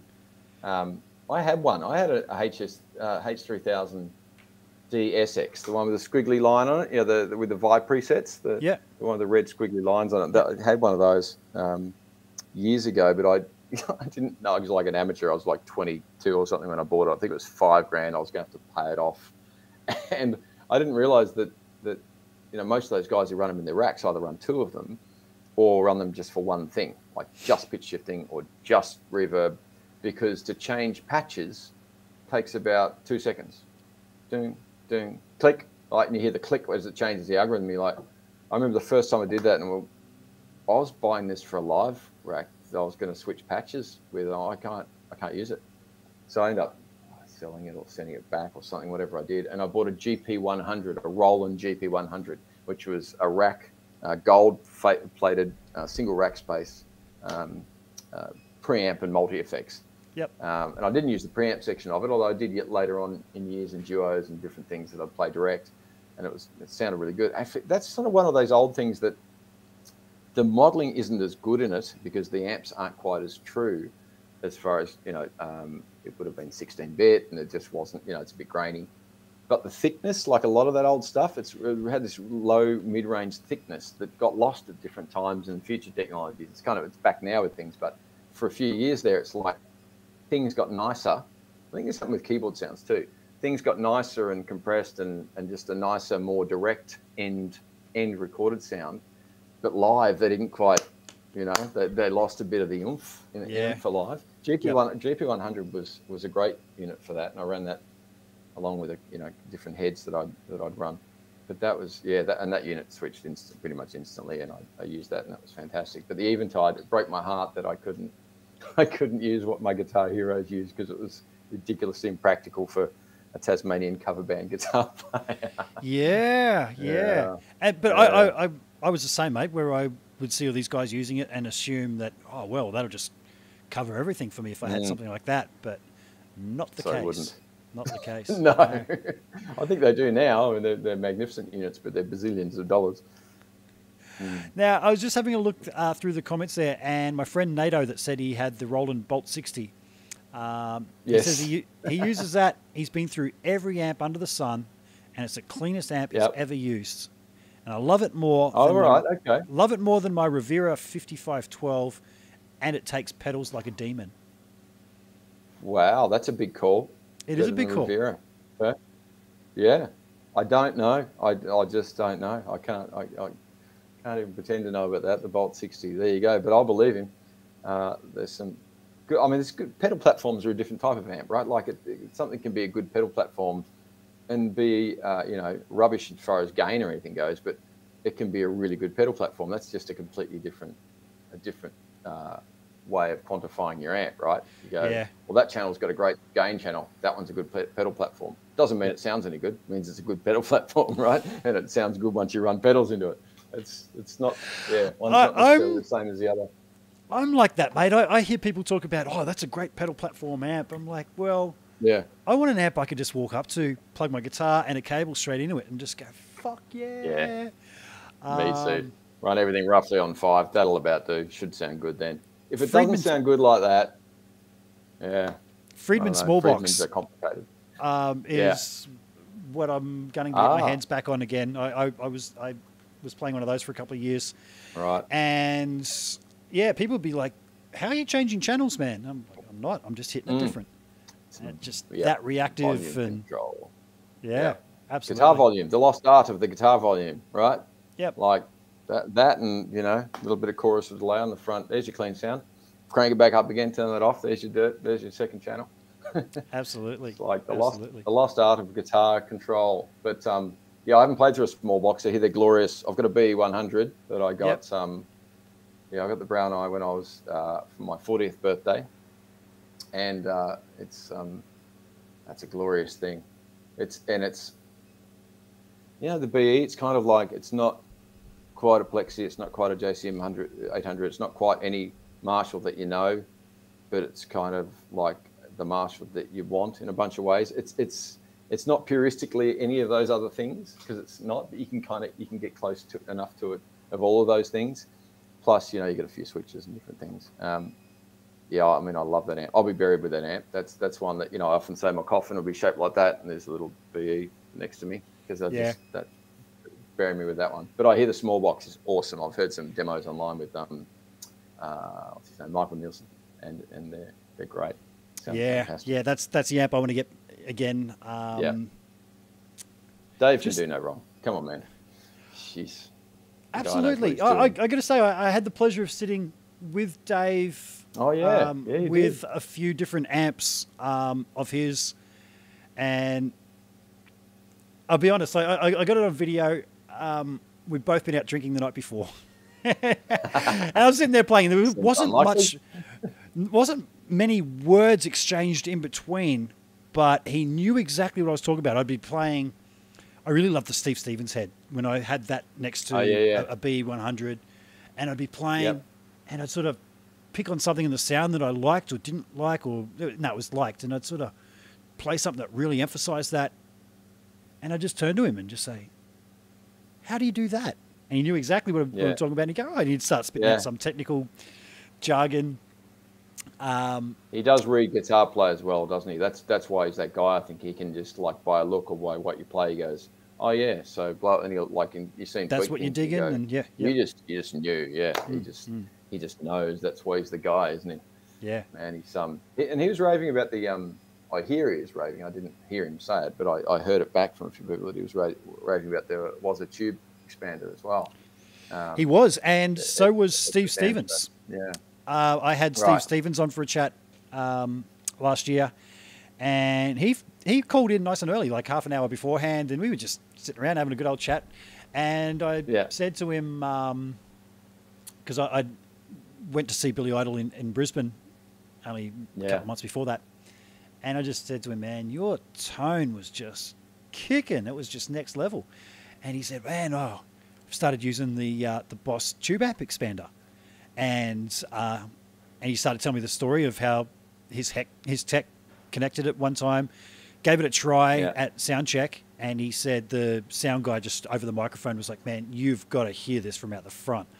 And he said his wireless. Was he running direct? Was he run? Was he running direct from the back, or was he running yep. still running? Still, yeah. Wow. Okay. Yeah. So, um, yeah. So he was going through it to his cabs, but then taking a feed yep.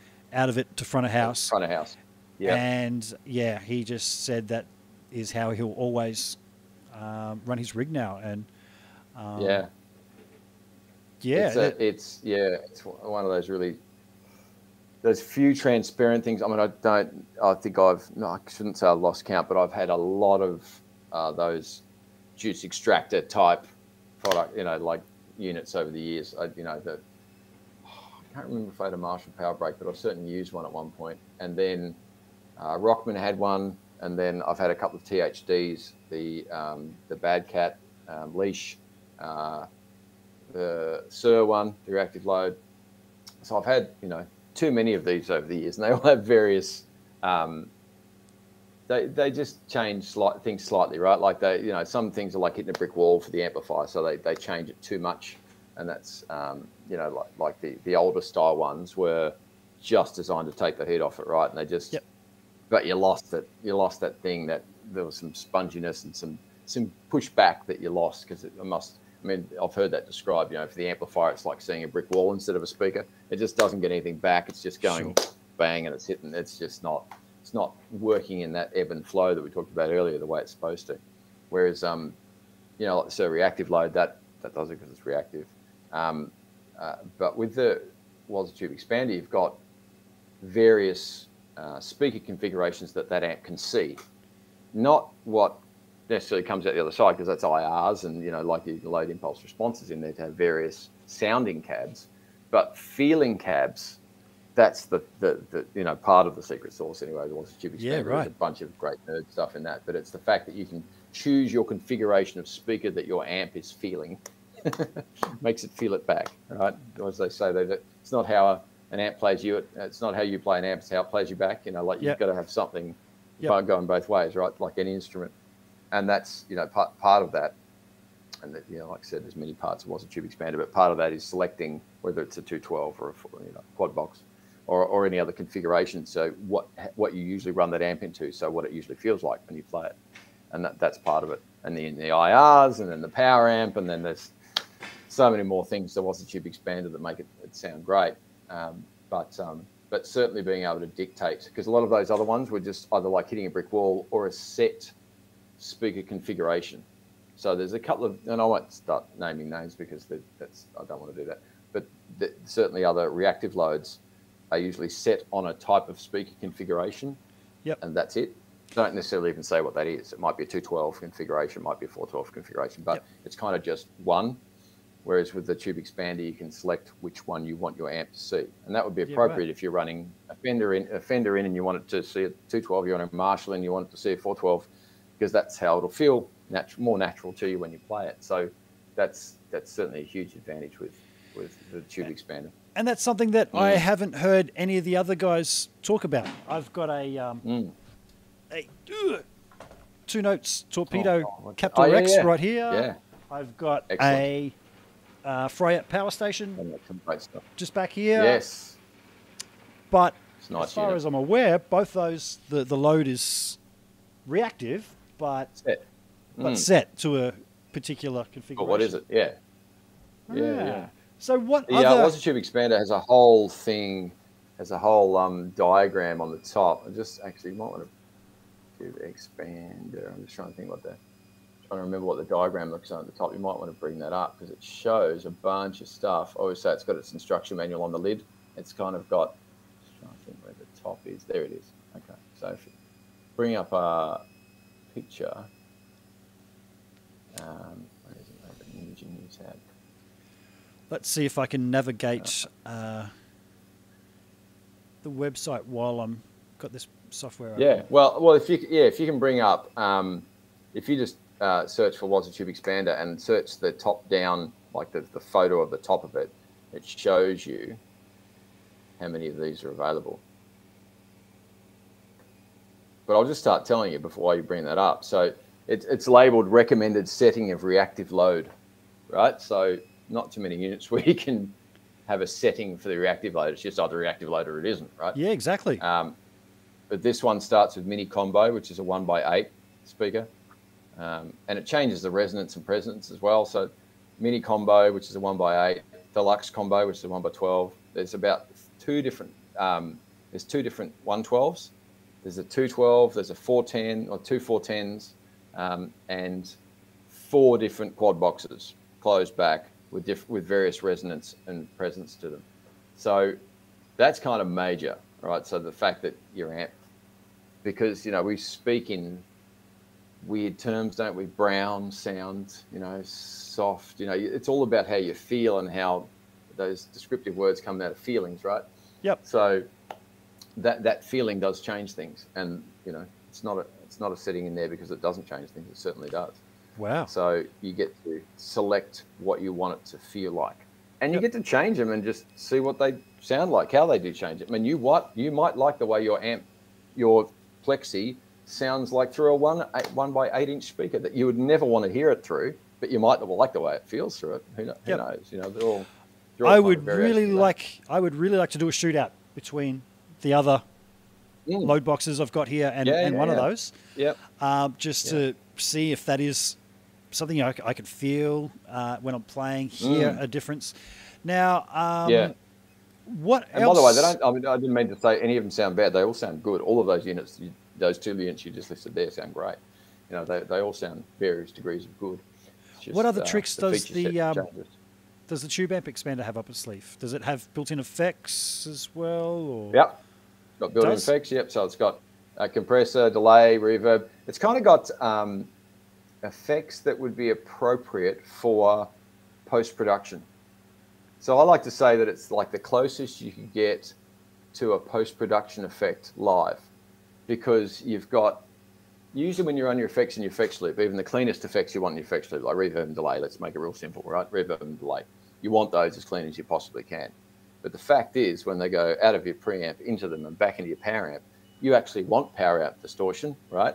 So as you turn it up, you're going to get some power amp distortion. Guess what that does to your lovely pristine 24, you know, you know 24-bit uh, delays and reverbs. Your pristine quality, studio quality reverbs and delays get squished into this valve power amp, and that's fine. But it's not exactly how you actually wanted it because they're transparent effects. You want them to be transparent. They're not once they're colored by the power amp, right?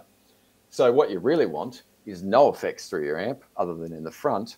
And then after your amp, after it's mic'd up, then you want the front of house guy to add some reverb and delay because that's the only way they're actually going to be transparent. Or in a recording scenario, added later through the studio monitors and everything. Yeah. So with the Waza Tube Expander, you can crank your amp head into it, get it exactly where you like, add pristine digital reverbs and delays. Um, some of the algorithms from the RV500 and DD500, I think they are from memory. I, I think that's right.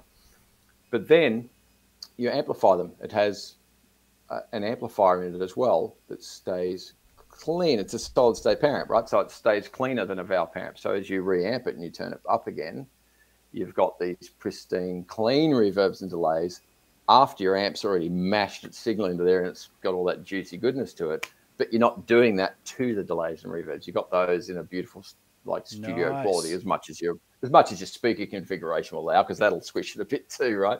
Your speakers, but it'll it's just a clean version. So to me, it's like, you know, it's it's as close as you can get live to running post production effects uh, that you add Yeah, right. in your studio later. Cool. Mm. So, So in that way, you- it's some super clean.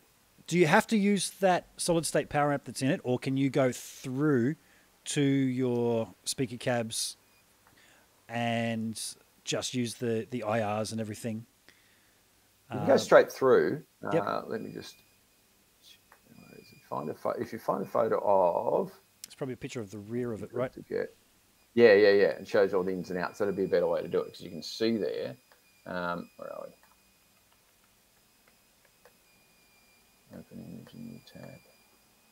There. So you know more ins and outs. I think I saw the front panel. Yeah, because it's because it, it's got its own effects loop as well, so you can also run your own effects as well as the built-in okay, ones. that was another question: Right. was whether it had an Yeah, effects yeah, loop. Yeah, series of parallel, of course, so you can you know run the different options. Um, uh, where are we? Speaker out A and B. I don't know the damn configuration of it. Where are we?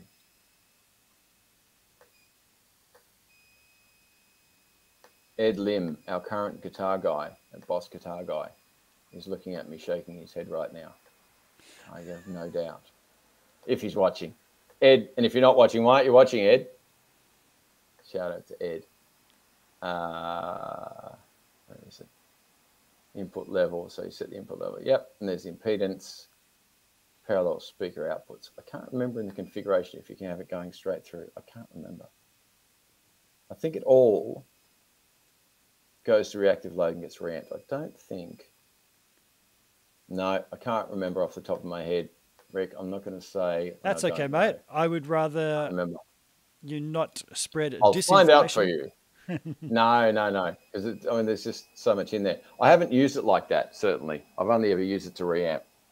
Um, and where is it? I want to say something else about it. Uh, second. I'd look it up over here, but it's actually quite um, hard to So navigate the web page Yeah, where it's and, going? and steer my um, my streaming software at the same time. Well, so so yeah, so I mean, so you can run, you know, post that you can also run um, the effects are in stereo, even though you're probably just running a mono amp through it. But the effects are in stereo, so you can run the direct outs and the and the IRs, whatever IR you want to select, to the front of house. So you've got all that and glorious stereo as well. Um, even though you're just running, you know, normal mono on the on the on the um, on stage, but because most people I hear, unlike you and me, Rick, most people I hear run mono amps. I don't know what What's do. wrong with them? I know exactly. That's what I would say too. But the best bit of nerdity, my favorite bit of nerdity about the Waza Tube Expander is its use of the Fletcher Munson curve. Who gets to use that in a sentence ever, right? So Fletcher Munson curve. Here's my here's my basic guitar player explanation. Go. Is how your your how the human ear perceives um, uh, frequencies as they get louder. So if so, i.e., if you um, had something that was completely flat response, barking at you, and you turned it up, and it still sounded the same and read the same as far as the frequencies are being thrown at you, you would perceive it differently as it gets louder or softer. You just that's what your ears do.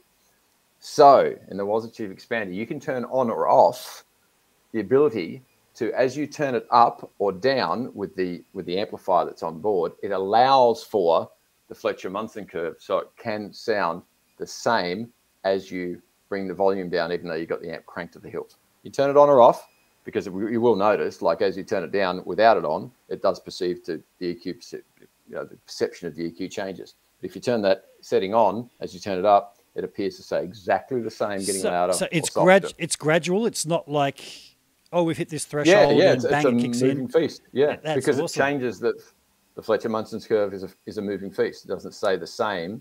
It accentuates slightly in different frequencies. It goes up. There's a there's wonderful. There are wonderful graphs, but done by much smarter people than me on the um, on the internet. You can look that up, but you just don't get to throw in. It has the it allows for the Fletcher Munson curve into a product demo ever.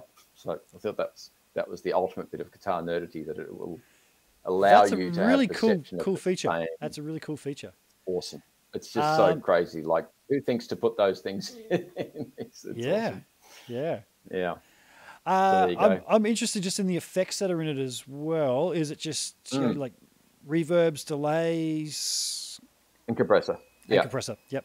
Reverb, delay, compressor. Yeah. And then and then you get effects like to add whatever you like. But it's but it really is designed to be those effects that you would run, the clean effects you run at the end of the chain, Yep. right? Because that is the end of the chain. That's after the amplifier. That's after the power amp, after the speaker, after everything. Yep.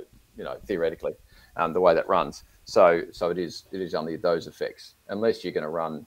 You know, you're probably not going to run. Well, you'd run modu- You can run, run modulation over it afterwards if you want. I mean, you know, there's that thing you run modulation in the front or in the, you know, in the effects loop. Either way, it sounds different, but they it, it serves different purposes. So you could try that, but it's basically got the effects that you know you would most likely use in that position of the chain, um, and they're beautiful and pristine effects. And like I said, as they get amplified, they stay more like that rather than getting, you know, tube squished, which is wonderful and all, but you don't necessarily want your your reverbs and delays to get tube squished. You know, at the Yeah, end, you'd yeah, like exactly. them to sound like they're supposed to sound. Unless you're the edge and you run them in the front, and you want that distortion on them, and at least the, the creasing distortion and all that sort of stuff. And that's a whole other Well, it thing. works for oh, Brian May as well. Brian May also. Yeah, yeah, that's right. His, yeah, yep. So Oh, what a glorious sound live! My God, it's incredible. what's that? Um, Brian May. That Brian May. Oh, yes. Yeah, I live. That's amazing. saw them just before COVID hit. It was their last show in Australia. Uh, they were about Yeah. to jump on a plane the next day and fly back home, and that was the last big show Yeah, before uh, COVID hit and changed things for a lot of people. yeah. Um, Talking about guitar control, that that man's the master, right? It's one sound, one gain stage, everything's just on. I bought Greg. You're talking about Greg Fryer in um, in Bergs' thing, right? And um, I had a chance to speak to Greg Fryer, who makes his treble boosters, and I got a lovely guy, right? And I talked to him on the phone, and I just started extracting stories. Like an hour later, he's still telling me stories about. I'm going, oh, how good are they? And he's so quietly spoken and gentlemanly, right? He's just like, oh yes, and then this happened, and this. I'm going, it's a magnificent story, Greg. He's like, oh yeah, but you know, we just did this, and we just he's so mild mannered, you know, and he's and um, but he was, you know, I was, he was saying which one to buy for oh, the the rack unit, the Morgan rack unit. That's you know like the Morgan AC rack unit because I want to run it into that into the Synergy unit, and we're talking about that, but because he said because Brian just has the one that there's no on switch, it's just on. It's just Yep. it's always on. It's just Yep. change, you know attached to his strap, and that's Yep. it. It's like there's no channel switch, and all the you know all the buttons are shaved off the top of those boxes, Yep. and they're just just a, a- like a cranked empty container as far as tone goes. They just sit there and wait to be blasted in the front end. So uh-huh. he's the master of that volume volume control and pickup selection. Well, Greg was sending me prototypes because I was playing in a Queen tribute show, and he was sending me prototypes to run before he'd send them to the boss. And Oh, there was no awesome. On-off switch or level switch. It was Right. just plug into this, and that's the sound. And Yeah, um, yeah. yeah, one really I- interesting I- thing with with that was that you had to have it the very first thing in your signal chain, even before your wireless, Hmm. which is why Brian May has it Yeah. on his on his strap because it needs to go Yeah. from the guitar to that, then to the wireless. Otherwise, that whole thing of rolling back the volume knob does not work. Don't work. And um, Yep. yeah, so I've got this. And there's something that needs not a buffer in front of it. There we go. That shouldn't have a buffer in front of it or it won't work. It's a classic example, right? Don't Yep. run a boss pedal before that. it won't it won't work the way the same way. It, that's yeah. So he that I eventually got the one that's the deluxe, which has got all the different touring models in it because Yep. he wasn't quite sure in the end how it would react with the preamp rather than just a Vox. He could tell me that, but he went, I don't know what it's going to work like, and it was a great decision because it's it's got a bunch of different variations. And like you said, you got to be able to mess with stuff, right? That's what did your head in about the DC2. So I can't just have four buttons. That's not enough options. I've got to have I've got to have tweakability. But um, you know, that guy doesn't need it. Brian probably knows better. You know, whenever Well- you like you think you know like go, they're doing that, but I think maybe I want this. They're probably right. You know, I um, reckon. A big part of his sound, people overlook that, is the fact that he plays through a coin, and I've got one right there. Mm. Aha! Look at that. The So- sixpence, isn't it? It is, um, but Yeah. that one actually had his own head instead of the Queen's head. Whoops, back that way. 'cause it's all backwards. Oh, no. No, couldn't can't see that one. But th- that, yeah, Right. that's actually Brian's head. See the hair? Oh yeah, yeah, yes, of course. Unmistakable. yeah. So I was using Fantastic. five cent pieces because that, well, the sixpence has been long discontinued. yeah, yeah. and uh, the five Australian five cent piece is the closest thing to uh, a sixpence right? in shape and just the serrated edge as well. And The serrated that, edge. Yeah, that yeah. is the such a big part of his sound, man. If you're trying to play something, So you like, use that in the tribute. You use Oh, that in yeah. the tribute band. oh yeah, Oh wow. yeah, That's we cool. I like um, that level of nerdity. That's good. My last show I did with them, we played with Icehouse, and right. We were told don't try and meet Iva Davies. He's a very private person. Iva Davies turns Hmm. out is a huge Brian May fan, and he tracked me down, and I.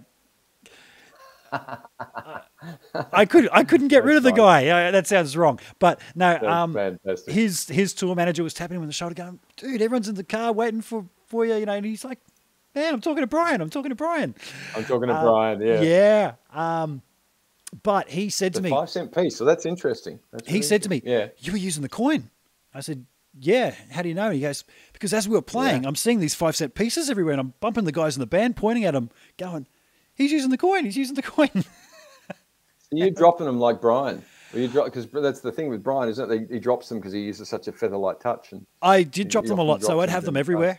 Uh, just to, well, Right, right, there goes right. another. Yeah, yeah, very hard to hold on to. But Yeah, you, you adjust to it, you get used to it, and that's man. You try and play something like Under Pressure, that intro, and not use that coin. Yeah, yeah, man, that, that just doesn't sound right. thing. It Yeah. needs that that chirp, that the metal on metal. Choop, Yeah, choop, choop, that happens at the start. yeah, that's awesome. Josh, we've been Cool. um, we've been blabbing on for two hours already, mate. I just, I know. Well, I have been. Yeah, you're right. And uh, as I Oh, said at the start, I, I wanted to, to use this one as a bit of a, a get to know you for the viewers so that I can have Yeah. you back on in the future when um, we have new and exciting things from Roland to talk about, um, Roland and, and Boss.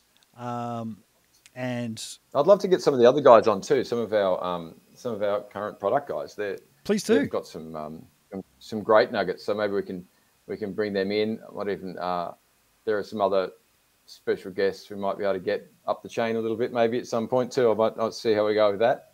That would be awesome. yeah, it'd be good to get some some of our other product guys on too. Would be would be very very useful. I mean, I've got some legacy stories. They have some more current stories sometimes. I would think Yeah. about some of the more current products. But it's it's a yeah, it's always useful having those guys on. So guys like um, Ed Lim, um, and, and he's a, he's our current guy, guitar guy. Matt Walsham, who's our sales manager, but was the previous guitar guy, guitar product specialist.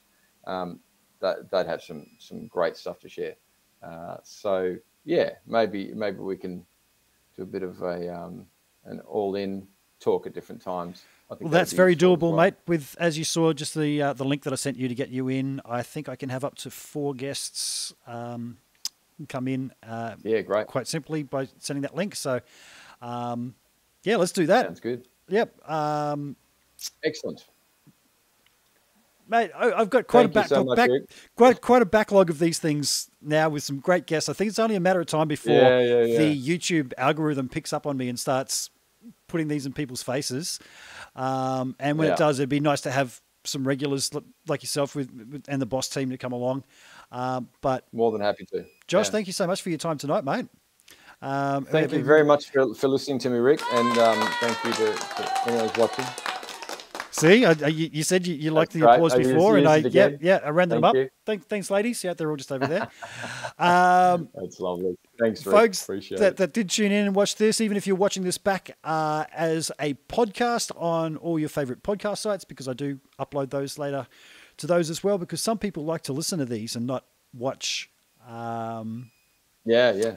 it was Charles Cillier that put the uh, idea in my head. One of Australia's best He's a clever luthiers. He was going, he's saying, "Man, He I, is, I, yeah. I really um, love watching your, your your podcast, but it distracts me from my work. I'm trying to work on these guitars, and any chance you can upload them, just the audio, so I can listen to them as I'm driving around and keep my eyes on the road." Uh, that's a great Man, idea. there's So- a lot of work in his guitars. He makes some beautiful guitars. My Doesn't goodness. he? He Doesn't makes he? great instruments. Wow. I think I should get Yeah. him on for a bit of a chat as well. If you're Oh, that's a Charles. great idea. Yeah, Yeah, absolutely. definitely. Hey, once again, mate, thank you so much for your time. I'm going to hit the magic button, Thanks, and it's Rick. the end screen button. It's this one right here, and when I hit that, this magic logo goes